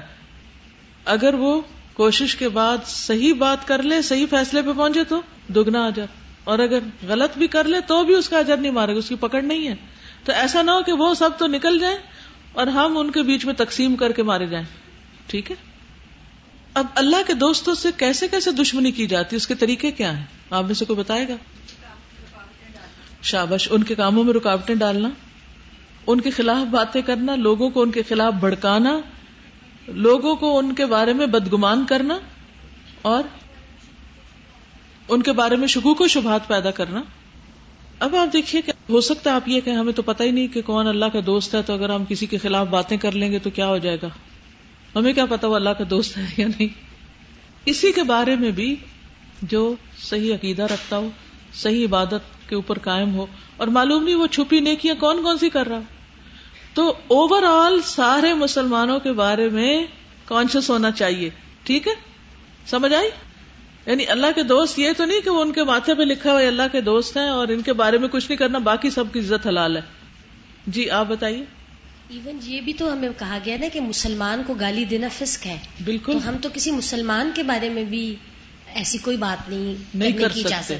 بالکل۔ یعنی اوور آل کسی مسلمان کے بارے میں بھی بری باتیں نہیں کرنی چاہیے۔ کیا پتا اللہ تعالیٰ اس سے محبت رکھتا ہو اور ہم اس کی بری باتیں کر کے پکڑ میں آ جائیں۔ رات کے سیشن میں کل ایک بات کی تھی۔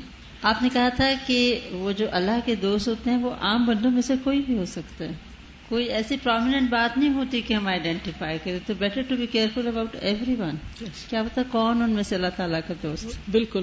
تو اس لیے لوگوں کے ظاہر پہ معاملہ کریں۔ آپ کسی کی نیتوں کو نہیں جانتے۔ آپ کسی کا اندر نہیں دیکھ سکتے۔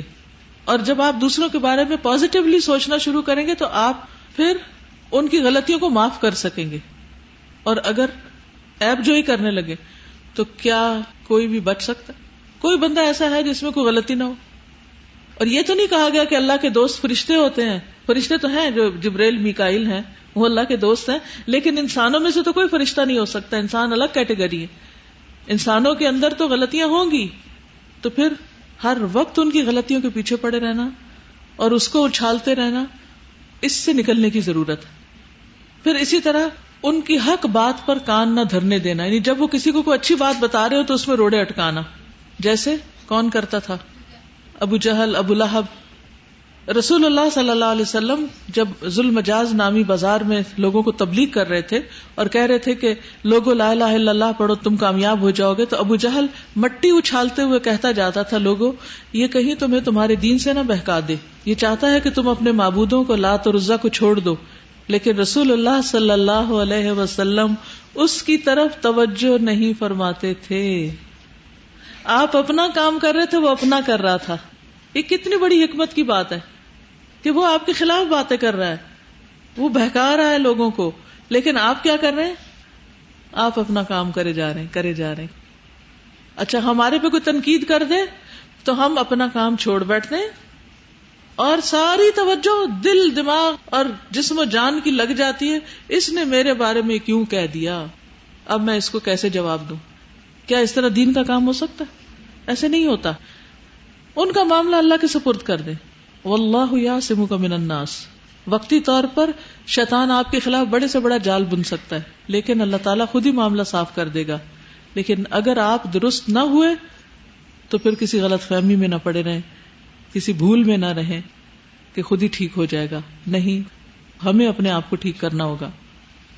پھر جو اللہ کے دشمن ہوتے ہیں اور اللہ کے دوستوں کے دشمن ہوتے ہیں، وہ ان کی تکلیف پر خوش ہوتے ہیں۔ ان تمسس کم حسنتن ان تصب کم سیتن یف رہ آپ اپنے دلوں کا جائزہ لیں۔ کس کی تکلیف پہ آپ خوش ہوتے ہیں اور کس کی خوشی پہ آپ خوش ہوتے ہیں۔ پھر اسی طرح ان کا مذاق اڑانا۔ اللہ کے دوستوں کا مذاق اڑانا، جیسے منافقین کرتے تھے۔ تفصیل آپ کو معلوم ہے قرآن سے۔ خیر کے کاموں پہ عیب لگانا۔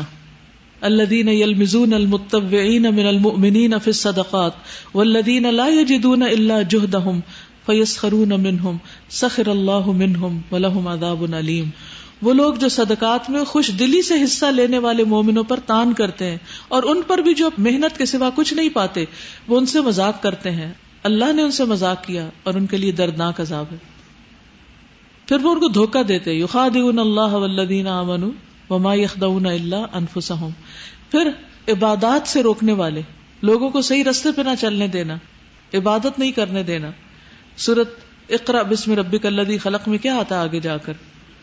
ابو جہل نے نبی صلی اللہ علیہ وسلم کو نماز پڑھنے سے منع کیا تھا اور آپ پر حملہ آور ہونا چاہتا تھا۔ تو اللہ سبحان تعالیٰ نے کیا فرمایا؟ فلید انا دیا سند الزبانیہ پھر زبان سے تکلیف پہنچانا، بس زبانی کرنا، بد اخلاقی برتنا، یہ بھی درست نہیں۔ ہو سکتا آپ کسی کو ایسا ستا رہے ہوں اور وہ اللہ کا دوست ہو تو اس میں پکڑ ہو جائے آپ کی۔ پھر اللہ کا نام لینے پر اذیتیں دینا، جیسے صحابہ کرام کو طرح طرح کی اذیتوں کا سامنا کرنا پڑا تھا۔ حضرت بلال، سہیب، بہت سارے اور لوگ ہیں۔ تو انجام کیا ہوتا ہے؟ اللہ تعالیٰ ان سے دشمنی کرتا ہے۔ اور جب دشمنی کرتا ہے اللہ تعالیٰ، تو اللہ تعالیٰ ایسے لوگوں کو ہلاک اور برباد کر دیتا ہے۔ جیسے قوم نوح آد اور سمود وغیرہ کو ہلاک کیا گیا تھا۔ پھر دنیا اور آخرت میں لانت وہ اتبی فیحاد ہی دنیا لانا وہ یوم القیامہ پھر دعاؤں سے محرومی۔ جیسے عبداللہ بن ابئی کی نماز جنازہ پڑھنے سے روک دیا گیا تھا۔ اور فرمایا کہ اگر تم ستر بار بھی استغفار کرو تو ان کی توبہ نہیں ہوگی۔ پھر فرشتوں کے ذریعے مدد اور ان کے خلاف اللہ سبحان و تعالیٰ کی اہل ایمان کی مدد، جیسے کہاں ہوا تھا؟ جنگ بدر میں، جنگ خندق میں۔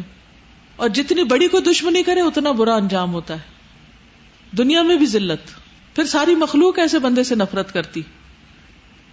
جب حدیث جبریل یاد رکھیے کہ جب اللہ تعالیٰ کسی سے بغض رکھتا ہے، تو جبریل کو بلا کر فرماتا ہے کہ میں فلاں سے بغض رکھتا ہوں، تم بھی رکھو۔ وہ آسمان والوں میں اعلان کرتے ہیں۔ آسمان والے اس بندے سے بغض کرتے ہیں، پھر وہ بغض نفرت زمین پہ اتار دی جاتی۔ پھر قیامت کے دن شدید عذاب، جب اللہ تعالیٰ بندوں کو پکڑے گا، تو اللہ تعالیٰ اپنے دوستوں کا بدلہ لے گا۔ وہ سورت المتفین کے آخر میں آتا ہے۔ کیا آیا تھا فلیوم الدین آمنو من الکفاری يضحكون على الارائك ينظرون هل ثبب الكفار ما كانوا يفعلون۔ تو اللہ تعالیٰ قیامت کے دن ان سے بدلہ لے لے گا۔ تو حدیث کا خلاصہ یہ ہے کہ ہمیں سب سے زیادہ فرائض کو اہمیت دینی اپنی زندگی میں۔ چاہے حقوق اللہ ہو چاہے حقوق العباد ہو اور اس میں کمی نہیں آنے دینی۔ نمازیں پوری ہونی چاہیے۔ پھر اس کے بعد نوافل کا اہتمام۔ دن میں بارہ نوافل پڑھنے والے کا اجر کیا ہے؟ جنت میں گھر کی بشارت۔ پھر نفل روزہ۔ جو اللہ کی خاطر ایک دن روزہ رکھے گا اللہ تعالیٰ جہنم کو اس سے سو سال کے فاصلے پہ کر دے گا۔ پھر نفل صدقہ، کیسے دینا کہ دائیں ہاتھ دے تو بائیں کو خبر بھی نہ ہو۔ پھر نفلی حج۔ اللہ تعالیٰ فرماتے ہیں، جب میں بندے کو صحت اور مال عطا کروں اور اس پر پانچ سال گزر جائے اور وہ میری طرف نہ آئے تو محروم ہے۔ ہاں اگر وسائل نہ ہو اور رکاوٹیں ہوں تو اور بات ہے۔ تو اس لیے جس نے حج نہیں کیا اور اس کے پاس وسائل ہے دعا بھی شروع کر دے اور پیسے بھی جمع کرنے شروع کر دے اور پکی نیت کر لے۔ پھر اسی طرح کانوں کا درست استعمال.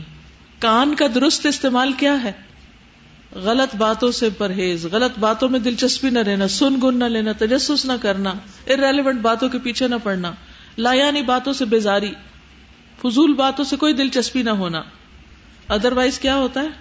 کہ انسان کی ساری دلچسپی ان چیزوں سے ہوتی. کانوں کی حفاظت میں پھر یہ کہ ایک تو ہے کہ بری باتوں سے بچنا اور دوسرا یہ کہ اچھی چیزیں سنوانا بھی کانوں کو. مثلا قرآن سننا، جیسے نبی صلی اللہ علیہ وسلم نے عبداللہ بن مسعود سے کہا کہ مجھے قرآن پڑھ کر سناؤ۔ تو انہوں نے کہا کہ آپ پر تو قرآن نازل ہوا ہے، میں آپ کو کیسے پڑھ کے سناؤں؟ انہوں نے کہا کہ مجھے دوسروں سے سننے کا شوق ہے۔ دوسروں سے سننے کا شوق، تو قرآن سننا یعنی پھر قرآن کی آوازیں اور اچھی قرآن انسان کے اندر اس کی طلب پیدا ہو جاتی۔ خود بھی اچھا پڑھتا ہے اور اسی طرح دوسروں کے ساتھ بھی۔ یعنی اچھی تلاوتیں اس کو اچھی لگتی۔ لغ باتیں نہ سننا۔ فضول باتوں سے پرہیز۔ وہ اداسم اللہ ہوا آردو ان کان لگا کے دوسروں کی باتیں نہیں سننا۔ یعنی چھپ کے کسی کی باتیں نہیں سننا۔ پھر کانوں کے زنا سے بچنا۔ کانوں کو موسیقی سے بچانا۔ جیسے ابن عمر نے بانسری کی آواز سنی تو انہوں نے کیا کیا؟ کانوں میں انگلیاں رکھ لی آنکھوں کا درست استعمال، وہ کیا ہو سکتا ہے؟ حرام سے بچنا۔ حدیث میں آتا ہے، تین قسم کی آنکھیں۔ جو قیامت کی آگ کو نہیں دیکھیں گی۔ وہ آنکھ جو اللہ کے ڈر سے رو پڑی، وہ آنکھ جس نے اللہ کے راستے میں پہرا دیا، وہ آنکھ جس نے اللہ کے حرام کردہ امور سے نظر پھیر لی۔ حرام چیزوں کو نہیں دیکھ، کسی کو ننگا دیکھنا یا فوش تصویریں دیکھنا یا بری نگاہ سے مردوں کو دیکھنا، ان سب چیزوں سے نگاہ پھیر لی۔ پھر اللہ کے راستے میں پہرا دینا۔ پھر قرآن دیکھ کر پڑھنا، مصحف کو دیکھ کے تلاوت کرنا۔ اپنے کام پر نظر رکھنا اور غیر ضروری چیزوں سے نگاہیں پھیر لینا۔ خصوصاً ایسی چیزوں سے جو انسان کے دل کے اندر تکلیف پیدا کریں۔ کیونکہ بعض سین ایسے ہوتے ہیں، بعض چیزیں ایسی ہوتی ہیں، بعض لوگ ایسے ہوتے ہیں، بعض رویے ایسے ہوتے ہیں کہ جن کو دیکھتے انسان کو تکلیف شروع ہو جاتی۔ ہوتا ہے آپ کے ساتھ؟ پھر گھنٹوں آپ سوچتے رہتے ہیں اس پر۔ میں نے آج اس کو دیکھا، وہ فلاں کے ساتھ ہنس ہنس کے باتیں کرا تھا۔ تو ایسی کوئی بھی چیز جسے دیکھ کر آپ کے اوپر ایک کیفیت تاری ہو جائے، ان چیزوں کو دیکھنے سے پرہیز کریں، تاکہ آپ اپنے کام میں توجہ رکھیں۔ پھر فوکسڈ رہنا۔ بڑی دلچسپ حدیث ہے اس میں۔ چاہے دنیا کا کام کریں، یا دین کا کام کر رہے ہیں جو کام کر رہے ہیں، اس پہ پوری توجہ رکھنا۔ جیسے نماز میں پوری توجہ نماز پر رکھنا، ادھر ادھر نہیں دیکھنا۔ اس طرح قرآن پڑھتے وقت یہ نہیں، دو آیتیں پڑھی، پھر دیکھنے لگے اچھا یہ کیا ہو رہا ہے؟ اسی طرح کلاس میں بیٹھے ہوئے بھی ادھر ادھر دیکھنے لگے اچھا وہ کیا کر رہا ہے؟ وہ کدھر جا رہے وہ باہر جا رہے وہ کیوں جا رہے وہ آئی کہاں سے؟ وہ اس وقت لیٹ آئی ہیں وہ۔ نہیں، ان باتوں سے توجہ ہٹا کے جس کام کے لیے جس جگہ بیٹھے ان کو کرنا۔ زینب رضی اللہ تعالیٰ عنہا نبی صلی اللہ علیہ وسلم کے سر سے جوئیں نکال رہی تھی۔ اور آپ کہتے ہیں جوئیں پڑ گئی تھی آپ کو؟ پڑھ سکتی ہیں۔ اڑ کے بھی آ جاتی ہے۔ اڑ کے بنا دیے کہ آپ کسی جوئے والے بندے کے پاس سے بھی گزرے تو بعض اوقات وہ لگ جاتی ہیں آپ کو۔ اور نبی صلی اللہ علیہ وسلم کے پاس تو دیہاتوں سے اور ہر طرح کے لوگ آتے تھے اور ان کے قریب بھی ہوتے تھے، ان کے بیچ میں بیٹھتے تھے۔ تو اس وقت وہاں حضرت عثمان بن مزون کی اہلیہ بھی تھی اور کچھ دیگر مہاجر خواتین بھی موجود تھی اور وہ اپنی گھریلو مشکلات کا تذکرہ کر رہی تھی کہ مکہ سے نکلنے کے بعد حالات کتنے تنگ ہو گئے۔ اپنے اپنے واقعات شیئر کر رہی تھی زینب رضی اللہ عنہا نے بھی نبی صلی اللہ علیہ وسلم کا سر چھوڑ کے باتیں کرنی شروع کر دی۔ جب اکثر ہی کرتے وہ کام کر رہے سبزی کاٹ رہے بات کرنے لگے تو چھری وہیں روک دی۔ کام کرتے وقت ہاتھ روک دینا، یہ عام غلطی ہے لوگوں میں۔ تو آپ صلی اللہ علیہ وسلم نے فرمایا، تم نے آنکھوں سے بات نہیں کرنی۔ باتیں بھی کرتی رہو اور اپنا کام بھی کرتی رہو۔ تو آپ نے نبی صلی اللہ علیہ وسلم کی یہ نصیحت یاد رکھنی ہے کہ کبھی بھی کوئی کام کرتے وقت ہاتھ نہیں چھوڑ دینا۔ مجھے بہت دفعہ یہ اتفاق ہوا ہے کہ جیسے کوئی ٹریٹمنٹ کروانی پڑتی۔ پچھلے دنوں مجھے کان میں تکلیف ہو گئی تو مجھے ڈاکٹر کے پاس جانا پڑا۔ اب ہوتا ہی کہ بعض اوقات کوئی میرے ساتھ ہوتا ہے اور وہ ڈاکٹر سے غیر ضروری سوال بھی شروع کر دیتا ہے۔ اب ڈاکٹر کیا کرتا ہے؟ اوزار کان میں رکھا ہوا ہے اور سات باتیں شروع ہو جاتی اور بعض اوقات کام رک جاتا ہے۔ اللہ اکبر، اب یہ کس کو روکا جائے؟ کس کو سمجھایا جائے؟ بہت دفعہ مجھے یہ تجربہ ہو چکا ہے کہ جو میری ٹریٹمنٹ کر رہا ہوتا ہے بندہ اگر وہ باتوں میں مصروف ہو جائے تو ٹریٹمنٹ چھوڑ دیتا ہے۔ تو یہ نہیں ہونا چاہیے۔ ٹھیک ہے؟ خصوصاً اگر نارمل سی کوئی گفتگو ہو رہی۔ اور اگر آپ نے کوئی اہم گفتگو کرنی تو پھر سارے کام چھوڑیں، پھر آپ آرام سے توجہ سے بیٹھیں، دوسرے سے بات کریں۔ میں سوچتی ہوں کہ اتنے باریک آداب نبی صلی اللہ علیہ وسلم کے علاوہ کوئی سکھا سکتا؟ کوئی نہیں سکھا سکتا۔ یہ تھی آپ کی حکمت۔ پھر دنیا کی زیب و زینت کی طرف نہ دیکھنا۔ اور اس سے متاثر نہ ہونا کہ فلاں کے پاس تو یہ بھی ہو گیا، اس کی تو اس برانڈ کی گاڑی آ گئی اور ایسے گھر میں چلا گیا اور ایسی چیزیں مل گئی اور میری تو قسمت پھوٹی ہوئی۔ جب آپ دنیا کی چیزوں کی طرف دیکھ کے اپنے آپ کو بد نصیب سمجھنے لگیں گے تو پھر دین کا کام نہیں کر سکتے۔ اللہ کی عبادت سے لطف اٹھ جائے گا۔ پھر بلا وجہ ادھر ادھر تانگ جھانک، کسی کے گھر میں دیکھنا، کسی کے خط کو دیکھنا، کسی کی اور کوئی چیز دیکھنا۔ پھر اسی طرح ہاتھوں کا صحیح استعمال، ہاتھوں کو خیر کے کاموں کے لیے استعمال کرنا۔ بندوں کی مدد کرنے کے لیے استعمال کرنا، اپنے ہاتھ سے کما کے خرچ کرنا، پھر لوگوں کا راستہ صاف کر دینا، راستے سے تکلیف والی چیزیں ہٹا دینا، کسی کا بوجھ اٹھا لینا۔ اگر آپ لکھنا جانتے ہیں تو ٹائپنگ کرنا۔ اگر آپ کو کوئی اسکل آتی ہے اور ہاتھ اس میں استعمال ہوتے ہیں تو اس کو خوشی سے استعمال کرنا۔ اور یہ اللہ کی توفیق سے ہوتا ہے۔ پھر پاؤں کا درست استعمال، اللہ کے راستے میں قدم اٹھانا۔ اچھے نشانے قدم چھوڑنا، اچھے آسار چھوڑنا، نیک مقصد کے لیے گھر سے نکلنا، اللہ کی ناراضگی والی جگہوں پہ جانے سے بچنا، دوسروں کی ضرورت پوری کرنے کے لیے جانا۔ رسول اللہ صلی اللہ علیہ وسلم نے فرمایا، جو اپنے بھائی کے ساتھ اس کی ضرورت پوری کرنے کے لیے چلا، اللہ تعالیٰ اس کو اس دن ثابت قدم رکھے گا، جس دن قدم ڈگمگا جائیں گے۔ نبی صلی اللہ علیہ وسلم نے فرمایا، مجھے اپنے کسی بھائی کی ضرورت پوری کرنے کے لیے اس کے ساتھ چلنا اس مسجد نبی میں ایک ماہ کے اعتکاب سے زیادہ محبوب ہے۔ صلح کروانے کے لیے جانا، بیمار کی عیادت کرنے کے لیے جانا۔ تو یہ سارے کام کریں گے تو کیا ہوگا؟ اللہ کی دوستی نصیب ہوگی اور جب وہ نصیب ہوگی، جن کا دوست اللہ بن جائے، پھر ان کی دعائیں قبول ہونے لگتی ہیں۔ جو لوگ ہر جمرے پہ جاتے ہیں، ان کی دعائیں قبول ہوتی ہیں۔ اللہ کا ذکر کثرت سے کرتے ہیں، ان کی دعائیں قبول ہوتی ہیں۔ ان کی مشکلات آسان ہونے لگتی ہیں۔ اللہ سبحان و تعالیٰ ان کو پناہ دیتے ہیں۔ جیسے ابراہیم علیہ السلام کو اللہ نے پناہ دی آگ سے۔ تو کرنا کیا ہے ہم نے؟ نمبر ایک، مومنوں سے نفرت نہیں کرنی۔ دوسروں کے ساتھ دشمنی نہیں رکھنی۔ بغض نہیں رکھنا، حسد نہیں رکھنا۔ آگے بڑھ کے سلام کرنا، کیونکہ جس کے دل میں ذرا بھی تکبر ہوگا، وہ جنت میں نہیں جائے گا۔ اور جو سلام میں پہل کرتا ہے، اس کے دل میں تکبر نہیں ہوتا۔ پھر اسی طرح اس بات پر ایمان رکھنا کہ کچھ لوگ اللہ کے دوست ہوتے ہیں، خاص بندے ہوتے ہیں یعنی ولی اللہ ہوتے ہیں۔ بہت سے لوگ اللہ پر اعتراض کرتے نہیں اولیاء اللہ کو نہیں مانتے۔ کبھی کہا کسی نے آپ سے؟ ہم بہت مانتے ہیں، لیکن اولیاء اللہ کے ماتھے پہ لکھا نہیں ہوتا کہ فلاں کو آپ ضرور مان لیں کیونکہ وہ اولیاء اللہ ہے یعنی انہوں نے کوئی خاص حیت یا شکل یا لباس یا طریقہ نہیں اختیار کر رکھا ہوتا۔ ایک شخص گزرا نبی صلی اللہ علیہ وسلم کے سامنے سے۔ آپ نے اس کے بارے میں فرمایا، اس کے بالکل معمولی کپڑے تھے، آپ نے فرمایا، یہ ایسا ہے کہ اگر کسی کو نکاح کا پیغام دے تو کوئی قبول نہ کرے۔ اور اگر کسی سے یہ تعلق رکھے تو وہ اس سے یعنی اس کو کوئی اہمیت نہیں دے۔ لیکن اگر یہ اللہ کے نام کی قسم اٹھا لے، تو اللہ اس قسم کو پورا کر دے۔ نہیں اس کا اللہ کے نزدیک بہت بڑا مقام ہے۔ تو بعض اوقات ایک شخص آپ کو بالکل غریب، فقیر، حقیر نظر آ رہا ہے بظاہر۔ لیکن اللہ کے ہاں اس کا بہت بڑا مقام ہو سکتا ہے۔ تو اس لیے میری آپ کو خاص ایڈوائس ہے، کسی کو حقیر نہ سمجھے، کسی کو بھی نہیں۔ ہر ایک کو امپورٹینس دیں۔ اور ان کی غلطیوں سمیت دیں۔ ان کی غلطیوں سمیت، کیونکہ کوئی غلطی سے پاک نہیں۔ آپ کی محبت سے وہ غلطیوں سے نکل آئے گا، آپ کی نفرت سے وہ غلطیوں میں جم جائے گا، وہ زد میں آ جائے گا۔ محبت فاتح عالم، محبت سے دل جیتے جاتے ہیں۔ پھر اللہ تعالیٰ کی جو ولایت ہے یہ ایک عام ہوتی ہے اور ایک خاص ہوتی عام سب ایمان والوں سے ہوتی ہے اور خاص پھر ان میں سے جو اعلیٰ درجات پر ہوتے ہیں۔ پھر یہ کہ ہر وقت کوئی ایکسٹرا نیکی کا کام کرنے کی کوشش کیا کرے۔ صرف فرائض پوری کرنا کافی نہیں۔ اگر آپ اب کچھ کہنا چاہیں تو کہہ سکتے ہیں۔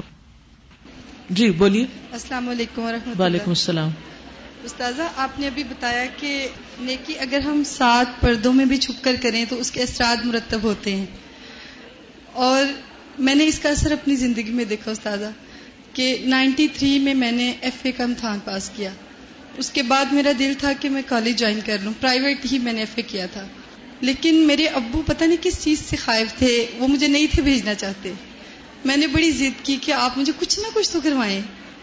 میں ان کی اکلوتی بیٹی تھی۔ پانچ بیٹے تھے اور بڑی دعاؤں سے انہوں نے اللہ سے مانگا تھا۔ تو کہتے تم کیا کرنا چاہتی ہو؟ میں نے کہا، مجھے کمپیوٹر کورس کروا دیں۔ کہتے ہیں، کیا کرو گی؟ کر کے کیا کرو گی؟ میں نے کہا، آپ کو پتا ہے، میں نے دبئی جانا ہے۔ میری انگیجمنٹ کر دی تھی انہوں نے اور میرے ہسبینڈ دبئی میں تھے۔ میں نے کہا، وہاں جا کے میں کچھ جاب شاب کر لوں گی۔ تو کہتے ہیں کہ اچھا پھر پیسے کماؤ۔ میں نے کہا جی۔ کہتے ہیں اچھا نہیں، کچھ اور بتاؤ۔ یہ نہیں مجھے پسند، کیونکہ گجرا والا میں اس وقت کوئی بھی وہ ایسا کمپیوٹر سینٹر نہیں تھا جہاں لڑکیاں صرف سیکھ سکتی تھی۔ وہ کہتے ہیں وہاں پہ کو جو ہے نا وہ کرواتے ہیں اور لڑکے لڑکیاں اکٹھے بیٹھتے ہیں۔ مجھے نہیں پسند۔ تم کچھ اور اپنے لیے شعبہ چنو۔ میں نے کہا، چلیں پھر بیوٹیشن کا کورس کروا دیں۔ کیونکہ یہ بھی اچھا بزنس ہے۔ کہتے ہیں اچھا وہ ہنس کے پھر کہتے ہیں، بیٹا، میں تمہیں ایک کام کہتا ہوں، وہ تم کرو۔ میں نے کہا جی کہتے ہیں، چلو، میں نا تمہیں کسی اچھی جگہ چھوڑ کے آتا ہوں، تم قرآن پڑھو۔ ترجمے کے ساتھ۔ میں چپ کر گئی، بڑا منہ بنا لیا۔ میں نے کہا، آپ نے اپنا وعدہ پورا نہیں کیا۔ آپ نے کہا تھا، میں آپ کو کالج میں ایڈمیشن کرواؤں گا۔ تو میں ناراض ہو کے چلی گئی۔ اس کے بعد میں نے ان سے کہا ہی نہیں کبھی کہ مجھے کچھ کروائے مجھے ڈر تھا کہ یہ مجھے کسی مدرسے چھوڑائیں گے۔ لیکن میں نے دیکھا ہے کہ ان کی پتہ نہیں کتنی شدید خواہش تھی۔ اس کے بعد پھر یہ بات آئی گئی، ہو گئی۔ نائنٹی سکس میں ان کی ڈیتھ ہوئی۔ اور ان کی ڈیتھ سے دس دن پہلے انہوں نے میرا نکاح اسی جگہ کیا جہاں میری منگنی کی تھی کیونکہ وہ ویزا لانا تھا انہوں نے۔ پھر میں میری شادی بھی نائنٹی سکس جولائی میں ہو گئی۔ لیکن استاذہ میں حیران ہوں کہ میرے ابو کی وہ خواہش اتنی اتنی سچی تھی کہ اللہ تعالیٰ نے جیسے مجھے کان سے پکڑ کے نا تو قرآن کے راستے پر چلایا۔ الحمد للہ یہ اللہ کی رحمت ہے۔ استاذہ وہاں جا کے میں اتنی دنیا دار قسم کی زندگی گزار رہی تھی۔ کہ میں حیران ہوں کہ اللہ تعالیٰ مجھے کیسے یہاں لے آئے۔ لیکن شاید میرے ابو کی خواہش بڑی سچی تھی۔ اللہ تعالیٰ ان کو اجر دے۔ استاذہ اللہ تعالیٰ نے پہلے ایسے حالات بنائے کہ مجھے اپنے قریب کیا۔ کیونکہ خوشیوں میں اور اسودگی میں اللہ تعالیٰ اتنے یاد نہیں آتے جتنے دکھوں میں یاد آتے ہیں۔ بالکل۔ تو ایک ایسا دور ہمارے اوپر آیا کہ میرے ہسبینڈ جاب لیس ہو گئے اور میں سوچنے بھی مجبور ہوگی کہ یہ سب کیوں ہوا ہے؟ ہم تو کوئی کسی کے ساتھ برا نہیں کر رہے۔ اور میرے سسرال والے سارے ادھر تھے اور وہ سب بڑے سیٹل تھے۔ اور میں ان کو دیکھ کے حیران ہوتی تھی کہ یہ تو اتنے سالوں سے ادھر ہے اور ابھی بھی ٹھیک ہے۔ اور میں نے تو کچھ بھی نہیں کیا، نہ میں نے کسی کا دل دکھایا۔ پھر یہ میرے ساتھ کیوں ہوا؟ یعنی شروع میں وہ اتنی نیگیٹو فیلنگ آتی رہی کہ کچھ ماہ تک میں سب سے ناراض ناراض رہی کہ کوئی ہماری مدد نہیں کرتا، کوئی بھی کچھ نہیں کر رہا۔ پھر استاذہ یہ ہوا کہ اللہ تعالیٰ جب ہدایت دینے پہ آتے ہیں، ٹی وی بھی میں بہت دیکھتی تھی۔ اور ٹی وی میں نے کبھی کوئی دینی پروگرام نہیں دیکھا تھا۔ تو لیکن جب وہ اللہ تعالیٰ نے ایک ایسا وقت لائے نا، اس کے بعد ایک دن اچانک میرے ہسبینڈ کے بڑے بھائی تھے، ان کو ناشتہ دینے کے لیے میں ان کے کمرے میں گئی۔ تو وہ ایک پروگرام سن رہے تھے جس پہ ڈاکٹر اسرار احمد کی تفسیر چل رہی تھی۔ میں رک کے بیٹھ کے تھوڑی دیر دیکھنے لگ گئی۔ سنا میں نے، پانچ منٹ بعد وہ پروگرام ختم ہو گیا۔ ان کی باتیں مجھے اتنی اچھی لگی میں نے کہا، میں نے تو کبھی قرآن کو ایسے دیکھا ہی نہیں۔ تو اچھا چلو میں کل ٹرائی کروں گی کہ کل میں اس ٹائم پھر پروگرام سنوں گی۔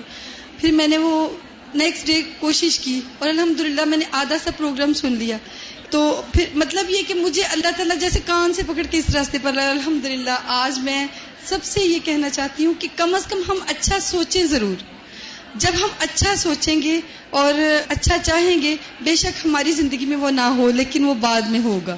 وہ اللہ۔ ضرور کریں گے۔ ہماری نسلوں میں وہ لوگ لے کر آئیں گے ہمارے بچے ان شاء اللہ آگے جائے گی۔ ان شاء اللہ ان شاء اللہ تعالیٰ۔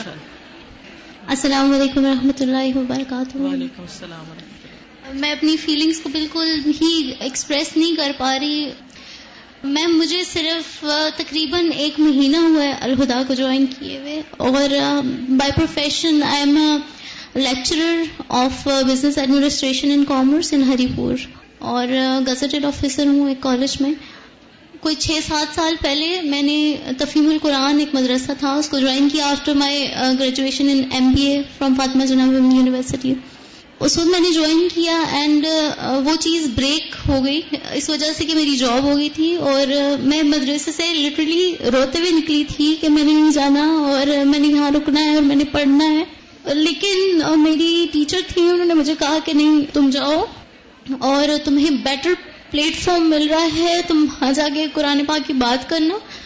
اور میں نے اس چیز کو جاری رکھا. ہر فرائیڈے کو میں قرآن پاک کے حوالے سے اپنے اسٹوڈینٹ سے بات کرتی تھی، وہ کہ میں نے بہت ہی کم پڑھا تھا، لیکن میرے اندر محبت ہے۔ اور وہ چیز پھر چلتی رہی اور بہت سالوں تک بیچ میں گیپ آ گیا۔ صرف یعنی جو میرا نالج تھا، جو میں نے اس وقت وہاں سے گین کیا تھا، وہ موجود تھا۔ تو ایک محبت تھی جو مجھے کھینچ کے الہدا لے کے آئی ہے۔ اور میں صرف آپ سب لوگوں سے اسپیشلی آپ سے، اپنے لیے استقامت کی دعا کا کہتی ہوں کہ اللہ تعالیٰ مجھے اس راستے پہ لے کے آئے ہیں اور اللہ تعالیٰ مجھے یہاں پہ کامیاب کرے اور مجھے اس راستے پہ چلا دیں جہاں پہ آپ سب لوگ ہیں۔ اور اللہ تعالیٰ مجھے عرش کے نیچے اپنے پاس جگہ دیں۔ میں آپ سب سے ریکویسٹ کرتی ہوں میری بہت دل سے دعا کریں۔ بہت دل سے ان کے لیے دعا کریں۔ اللہ تعالیٰ ان کو استقامت دے اور دین میں بہت آگے بڑھائے بہت شکریہ۔ السلام علیکم و رحمۃ اللہ وبرکاتہ۔ السلام اللہ۔ آج ہمیں ڈپلوما ملنا ہے لیکن میں نہیں سمجھتی ہوں کہ ہم اس قابل ہیں۔ کیونکہ یہ صرف ہمیں ایک کاغذ مل رہا ہے لیکن اندر سے ہم کوئرے کاغذ ہیں۔ کیونکہ آپ صلی اللہ علیہ وسلم مکمل طور پر حسن ہلاک تھے مکمل طور پر قرآن تھے۔ لیکن دکھ ہوتا ہے کہ پڑھ بھی لیا ہم نے لیکن ہمیں وہ چیز نہیں ہے جو آنی چاہیے۔ ہمارے لیے بہت زیادہ دعا کریں کہ ہمیں اللہ تعالیٰ ہم سب کو کیونکہ ہم سب نئے نئے ہی اس رستے پہ چلنے لگے۔ جی۔ ہم سب سے غلطیاں ہوتی۔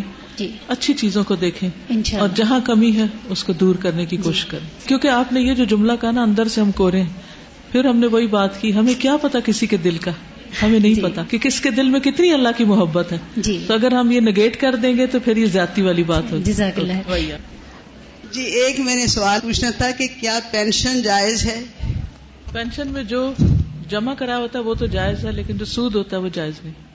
لیکن جیسے گریچوٹی ہے تو وہ آپ نے بینک میں ڈپازٹ کرا رکھی ہے تو لاکھوں کی تعداد میں آپ کو وہ ملتا ہے اس کا انٹرسٹ تو آپ مطلب اس کو نکلوا بھی نہیں سکتے تو کیا کریں؟ جو آپ نے جمع کرایا ہے وہ ٹھیک ہے لیکن جو اس سے اوپر ایکسٹرا وہ ٹھیک نہیں وہ اگر جیسی شوکت خانم جیسی ایدی والے میں اگر دے دیا جائے۔ کہیں ایسی جگہ جہاں لائف سیونگ کوئی کام ہو رہا ہو۔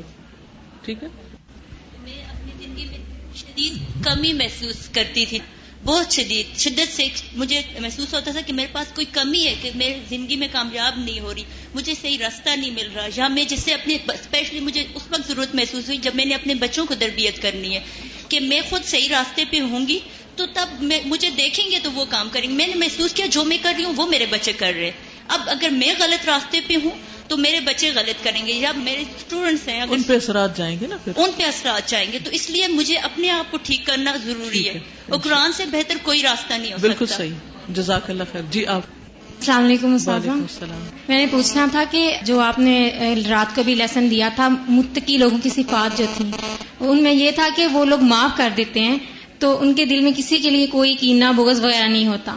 اکثر یہ ہوتا ہے کہ ہمیں کوئی اتنی تکلیف دیتا ہے کہ ویسے ہم لوگ معاف کر دیتے ہیں اللہ کے لیے لیکن یہ ہوتا ہے کہ جب وہ سامنے آتا ہے نا تو دل نہیں کرتا اس سے بندہ کوئی بات نہیں معاف کر دے لیکن وہ دل میں تکلیف آ جاتی ہے۔ جیسے حضرت حمزہ کو کس نے شہید کیا تھا؟ پیشی نے۔ تو آپ نے اس کو معاف کر دیا تھا لیکن آپ کہتے تھے اس کو میرے سامنے نہ لائیں کیونکہ میرے غم تازہ ہو جاتا ہے۔ تو ویری نیچرل کوئی بات نہیں۔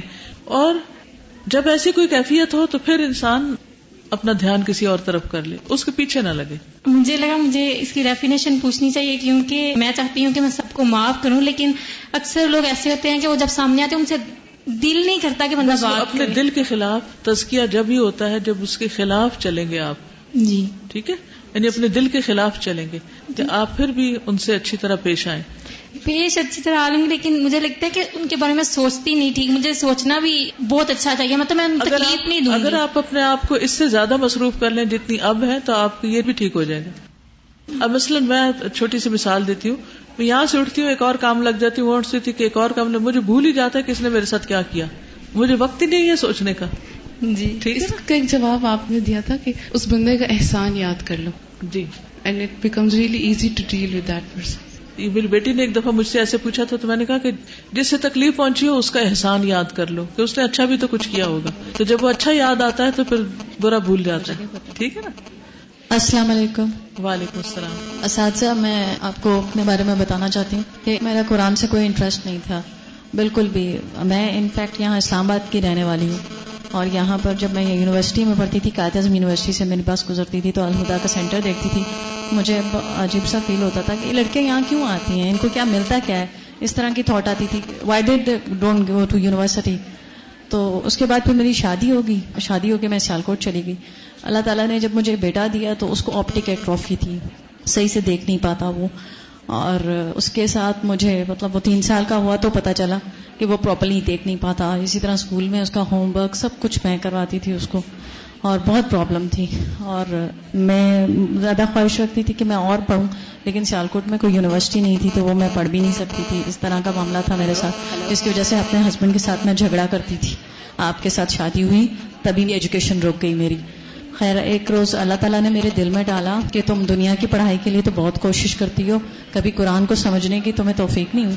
تو مجھے ایسے لگا جیسے قیامت کے روز اللہ تعالیٰ مجھ سے کوشچن ہی یہی کرے گا کہ تم نے قرآن کیوں نہیں پڑھا؟ اور مجھے بہت ڈر لگا، اس سے اتنا ڈر لگا کہ میں نے بغیر کچھ سوچے سمجھے کہ کیا میرا میں پڑھ پاؤں گی کہ نہیں پڑھ پاؤں گی، میں نے جا کر ایڈمیشن لے لیا۔ اور اس کے بعد جب میں نے جبکہ میں فل ٹائم اپنے بیٹے کی پڑھائی کو دیتی تھی، اس کا ہوم ورک کلاس ورک بھی میں کر کے دیتی تھی کیونکہ اس کو دیکھنے میں مسئلہ تھا۔ میں نے یہ بھی نہیں سوچا کہ وہ میں کیسے مینج کروں گی؟ میں اس کی ہیلپ کیسے کروں گی؟ لیکن میں اتنی حیران ہوتی ہوں کہ مجھے خود اتنا زیادہ پڑھنا پڑتا تھا۔ اللہ تعالیٰ نے اس کو خود کرنے والا بنا دیا۔ جبکہ وہ اس کی ابھی بھی نظر ویسی ہی ہے۔ وہ ٹھیک سے دیکھ نہیں پاتا۔ لیکن وہ خود کوشش کر کے خود کام کرتا ہے خود پڑھتا ہے۔ یہ برکت ہے نا قرآن کی۔ بالکل۔ یہ اللہ سے میری دعا ہے اور آپ بھی میری دعا کیجیے گا بلکہ سب سے کروائیے گا کہ اللہ تعالیٰ اس کی نظر بالکل ٹھیک کر دے۔ امام بخاری کی والدہ نے اتنی دعا کی تھی کہ ان کا بیٹا بالکل ٹھیک ہو گیا تھا۔ تو ماں کی دعا اللہ تعالیٰ سنتا ہے۔ جی۔ السلام علیکم۔ اکثر یہاں پہ جو بھی بات کرتا ہے نا کہ ہاں یہ حادثہ ہوا تو ہم دین کی طرف آئے اکثر ڈیتھ بھی وجہ بنتی ہے۔ تو حادثات کے علاوہ جب ہم خوش ہوتے ہیں اچھے حالات ہوتے ہیں تو تب ہمارا دین کی طرف اتنا رجحان نہیں رہتا۔ نیچرل سی بات ہے۔ تو اس کے لیے ہم پھر کون سے سٹیپس ایسے ہوں کہ جو اچھے حالات میں بھی ہمیں دین سے جوڑے رکھیں؟ اس میں آپ دیکھیے کہ یا بندہ صبر کی حالت میں ہوتا ہے یا شکر کی حالت میں ہوتا ہے۔ نعمتوں کو یاد رکھنا اللہ کے قریب کرتا ہے۔ حدیث میں آتا ہے نا کہ شکر گزار جو ہے وہ صابر روزے دار کی طرح اجر رکھتا ہے۔ السلام علیکم اساتذہ۔ وعلیکم السلام۔ میرا آپ سے ایک چھوٹا سا کوشچن ہے کہ جیسے آپ نے بتایا ہے کہ ہم قرآن پاک تو پڑھ رہے ہیں لیکن ہمارا کوئی ٹارگیٹ یا گول نہیں ہوتا۔ تو باقی میں یہی وجہ ہے کہ جیسے ہمیں کسی نے بتا دیا جی ہم نے پڑھنا ہے یہ ہمارے لیے سب سے امپورٹنٹ ہے۔ تو یہ ہوتا ہے کہ ہم آگے پڑھتے ہیں تو جا رہے ہیں لیکن پچھلا سارا بھولتا جا رہے ہیں۔ تو وہ سمجھ نہیں آ رہی ہے کہ ہم اپنے اندر اس چیز کو کیسے آبزرو کریں کیسے اس کو اندر ڈالیں کہ یہ چیز ہمارے لیے شروع سے لے کر جی قرآن مجید تو لائف ٹائم کرنے والی چیز ہے نا۔ ایک دفعہ ختم ہوا دوبارہ پھر شروع کر لیں پھر شروع کر لیں پھر شروع کر لیں۔ جتنا جتنا ساتھ چلتا رہے گا انشاءاللہ پھر نہیں بھولیں گے۔ السلام علیکم وعلیکم السلام۔ میں بچپن سے پڑھ رہی تھی کہ اسلامیات میں صحابہ کرام کا کردار ایسے ہوتا ہے، وہ ایسے کرتے تھے اور مجھے پریکٹیکلی کہیں میں نظر نہیں تھا آ رہا۔ پھر میں جو ہے گجرات آ رہی تھی اور میں بی کام کر رہی تھی، تو گاڑی میں مجھے جو ہے ایک لڑکی جو الخدا سے پڑھ رہی تھی، وہ ملتی تھی، تو اس نے ابایا پہنا ہوتا تھا۔ مجھے اس سے عجیب سا ہوپ فیل ہوتا تھا۔ گلوز پہنے ہوئے ہیں اور گاڑی میں بیٹھ کے قرآن مجید پڑھ رہے ہیں۔ اور میں نے سوچا کہ میں دنیا کے لیے اتنی دور آتی ہوں اور مجھے قرآن مجید کو پڑھنا ہی نہیں آتا، میں ایسا کرتی ہوں اس کے پاس بیٹھ کے پڑھتی ہوں۔ اندر سے مجھے ڈر لگتا تھا، یہ ایسے اس نے کیا اتنا کور کیا ہوا ہے اور خود کو۔ لیکن قرآن مجید کو دیکھ کے مجھے حوصلہ ہوتا تھا، نہیں، یہ جو ہے، مجھے اس کے پاس بیٹھنا چاہیے۔ پھر میں اس کے پاس بیٹھی اور میں نے کہا کہ میں اس کو سیکھنا چاہتی ہوں۔ آہستہ آہستہ پھر ہم لوگوں کی دوستی بڑھتی گئی، میں اسے کوشچن کرتی جاتی ہوں، مجھے آنسر دیتی جاتی، یا پھر کہتی میں آپ کو کل جواب دوں گی۔ اس طرح ہمارا ایک سال تک ایسے چلتا رہا۔ پھر مجھے ایک دن کہتی آپ ایسا تو میرے ساتھ برانچ چلو۔ وہاں سے میں لائبریری سے بکس لیتی اور وہاں پہ میں نے دیکھا کہ جو میں بچپن سے دیکھنا چاہ رہی تھی کہ مجھے ماحول ملے۔ صحابہ کرام ایسے ہوتے تھے، وہ مجھے پریکٹیکلی نظر آنا شروع ہو گئے۔ اور پھر جیسے ہی میرا ایگزام ختم ہوئے، میں فوراً ادھر سیدھی خود ہی میں نے ایڈمیشن لے لیا اور گھر والے کو پرمیشن کے بغیر میں آنا شروع ہو گئی۔ اور پھر گھر والوں نے مجھے چینجنگ دیکھی، انہوں نے منع نہیں کیا۔ ایک سال بعد جب ان کو پتا چلا کہ یہ کسی اور فرقے سے ہے یہ پتا نہیں کیا، کہاں پہ جا رہی ہے، یہ منع کر رہی ہے، ایسا نہیں کرنا، ایسا نہیں کرنا۔ دین میں ایسا نہیں ہوتا۔ تم پتا نہیں کون سے دین سے وابستہ ہو گئی۔ میں کہتی تھی، یہ جو لوگ کام کر رہے ہیں، قبر پرستی، یہ اس طرح کے کام یہ دین میں نہیں ہے آپ ایسا نہ کریں۔ پھر بھائیوں کی طرف سے سختی ہونا شروع ہوگی آپ نہ جایا کریں، یہ نہ کرے وہ نہ کرے لیکن میں دعا مانگتی مجھے پتا ہوتا تھا، اب کوئی مجھے روک نہیں سکتا۔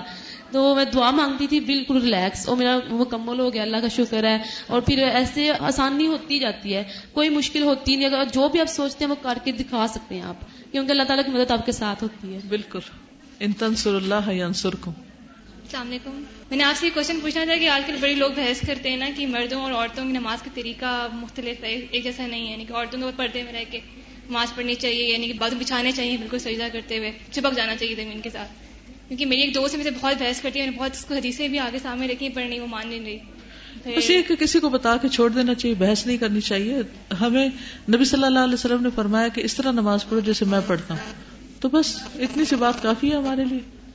جہاں یہ کہا جائے کہ نہیں عورت ایسے کرے یوں سر ڈھانکے یوں سطر کا آپ کا خیال رکھے وہاں وہ کر لینا چاہیے۔ استاذہ اللہ تعالیٰ آپ کو جزائے خیر دے۔ آپ نے جس طرح سے آج حدیث مبارکہ کو بیان کیا اور اندر کے دریچے کھلے اور مطلب وہ وہ چیزیں کھلی ہیں کہ میں لفظوں میں بیان نہیں کر سکتی۔ اللہ تعالیٰ آپ کو جزائے خیر دے، آپ کو اپنے مقربین خاص میں سے بنائے۔ جب الدا میں فرسٹ یہاں پر آئی اور آپ کی کلاس اٹینڈ کی، تو اس وقت میں نے اللہ تعالیٰ سے دل میں یہ دعا کی تھی کہ اللہ تعالیٰ میرا یہ پورا سال آپ کے نام ہے۔ ایک سال۔ تو الحمد للہ میں نے پورا سال بغیر چھٹی کے کورس کیا تھا۔ مجھے ابھی تک وہ یاد ہے اور وہ جو فیلنگس ہیں وہ میرے اندر اس طرح سے ٹھہری ہوئی ہے کہ اللہ تعالیٰ نے میرے اندر ایک تلاش لگا دی۔ میں ہر وقت ڈھونڈتی رہتی ہوں۔ کبھی قرآن پڑھتی ہوں، کبھی حدیث پڑھتی ہوں۔ اور مختلف کتابیں میں نے ڈھیر لگایا کھولتی ہوں کہ مجھے کوئی نئی چیز مل جائے۔ مختلف لوگوں سے بات کرتی ہوں، مجھے کوئی نئی چیز بتاؤ جہاں میں اللہ کے اور قریب ہو سکوں۔ تو الحمد للہ اللہ تعالیٰ کا وہ قرب، وہ چیزیں ملی ہیں کہ میں اس کو بیان نہیں کر سکتی۔ اور پورے استاذ الحمد للہ اب گیارہ سال ہو چکے ہیں، دین کا کام کرتے ہوئے۔ تو کل مجھے بہت مشکلات میں تھی، میں نہیں آ پا رہی تھی۔ کل الحمد للہ پوری کلاس آپ کی آن لائن میں نے اٹینڈ کی اور اتنے اچھے طریقے سے سارا لیکچر نوٹ کیا اور اسی ٹائم میں نے دعا کی۔ میں نے کہا، اللہ تعالیٰ، مجھے نہیں پتا آپ نے مجھے کل لے کے جانا ہے ماں۔ اور اللہ تعالیٰ، میں نے آگے بیٹھ کے سننا ہے۔ ہمیشہ سے میری یہی خواہش ہوتی تھی کہ اللہ تعالیٰ، میں سب سے آگے بیٹھ کے سنوں۔ اور میں نے آپ کے مقربین خاص میں سے بننا اور آج میں اللہ کا اتنا شکر ادا کر رہی ہوں۔ ساڑھے گیارہ ٹھیک میں یہاں پہنچ گئی تھی۔ اور پوری وہ کتاب لے کر وہ ساری چیزیں جس طرح سے اللہ تعالیٰ نے مجھے سنوائی ہیں سمجھائی ہیں۔ اللہ کرے وہ ساری چیزیں میرے عمل میں بھی آئی ہوں میرا یہ دل چاہ رہا ہے میں دنیا کے ایک ایک شخص کو جا کر یہ ساری چیزیں تو تو آپ بھی دعا کیجیے گا کہ اللہ تعالیٰ مجھے اپنے مقربین خاص میں سے بنائے اور ہر ایک کو یہ لو لگ جائے۔ آمین۔ جزاک اللہ خیر اللہ تعالیٰ ہمارے سب بھائیوں شوہروں اور بچوں اور نسلوں اور سب کو اپنی محبت عطا کرے اور دین پر قائم رکھے اور ہمیں توفیق دے کہ ہم اس میں کچھ حصہ ڈال سکیں۔ جزاک اللہ جی آپ بولیے۔ السلام علیکم و رحمۃ اللہ وبرکاتہ۔ مجھے چھوٹی سی بس بات شیئر کرنی ہے۔ آپ کے لیکچر جب لاہور میں ہوتے تھے میں چھپ چھپ کے جاتی تھی اپنے ابو کو بتاتی نہیں تھی۔ تو اب اللہ تعالیٰ کا کرنا یہ تھا کہ دعا بھی کرتی تھی کورس کیا ہے مشکلات آئی وہ الگ بات ہے۔ تو اب ابو مجھے خود لے کے ہاسٹل میں رہی ہوں۔ ماشاء اللہ ہر چیز تبدیل ہو جاتی ہے۔ اس لیے امید اچھی رکھنی چاہیے، مثبت سوچ رکھنی چاہیے، ٹھیک ہے؟ تو مجھے جو چیز بار بار خیال آ رہا تھا، وہ دو پوائنٹس پہ آ رہا تھا۔ ایک تو ہر کام کرتے ہوئے مجھے اپنا محرک دیکھنا ہے کہ میرا محرک کیا ہے۔ میں لوگوں کی نگاہ میں اچھی بننا چاہتی ہوں اللہ کی نگاہ میں اچھا بننا چاہتی ہوں؟ اور دوسرا یہ کہ پھر میرا لوگوں کے بارے میں کیا گمان ہے؟ کیا میں ان کو اپنے دل میں یہ سمجھتی ہوں کہ یہ میرے سے کم تر ہیں؟ کیونکہ میں تو بڑے اعلی سفر کی مسافر ہوں، تو یہ تو پتہ نہیں یہ والی جو چیز ہے نا، اس سے اپنے دل کو بچا کے رکھنا، کسی کو بھی، کسی کو بھی حقیر نہیں سمجھنا۔ اور ایون اگر کوئی ہمیں برے عمل کرتا ہوا بھی نظر آئے، تو ہمیں اس بارے میں یہ گمان ہونا چاہیے کہ اس کے لیے دعا کریں اور پھر اس کے بارے میں یہ گمان ہو کہ جیسے مجھے اللہ نے اندھیرے سے نکالا کسی دن، اس طرح اس کو بھی کسی دن نکال لیں گے، ہو سکتا ہے وہ میرے سے پتہ نہیں کتنا آگے چلا جائے نا عمل میں۔ جزاکم اللہ خیرن۔ اب آپ سے اجازت چاہتی ہوں، اللہ تعالیٰ آپ سب کا جو بھی آئے ہیں، ان کا سفر بخیر گزارے، دنیا کا بھی اور آخرت کا بھی۔ واخر داوانا الحمد للہ رب العالمین۔ السلام علیکم و رحمۃ اللہ وبرکاتہ۔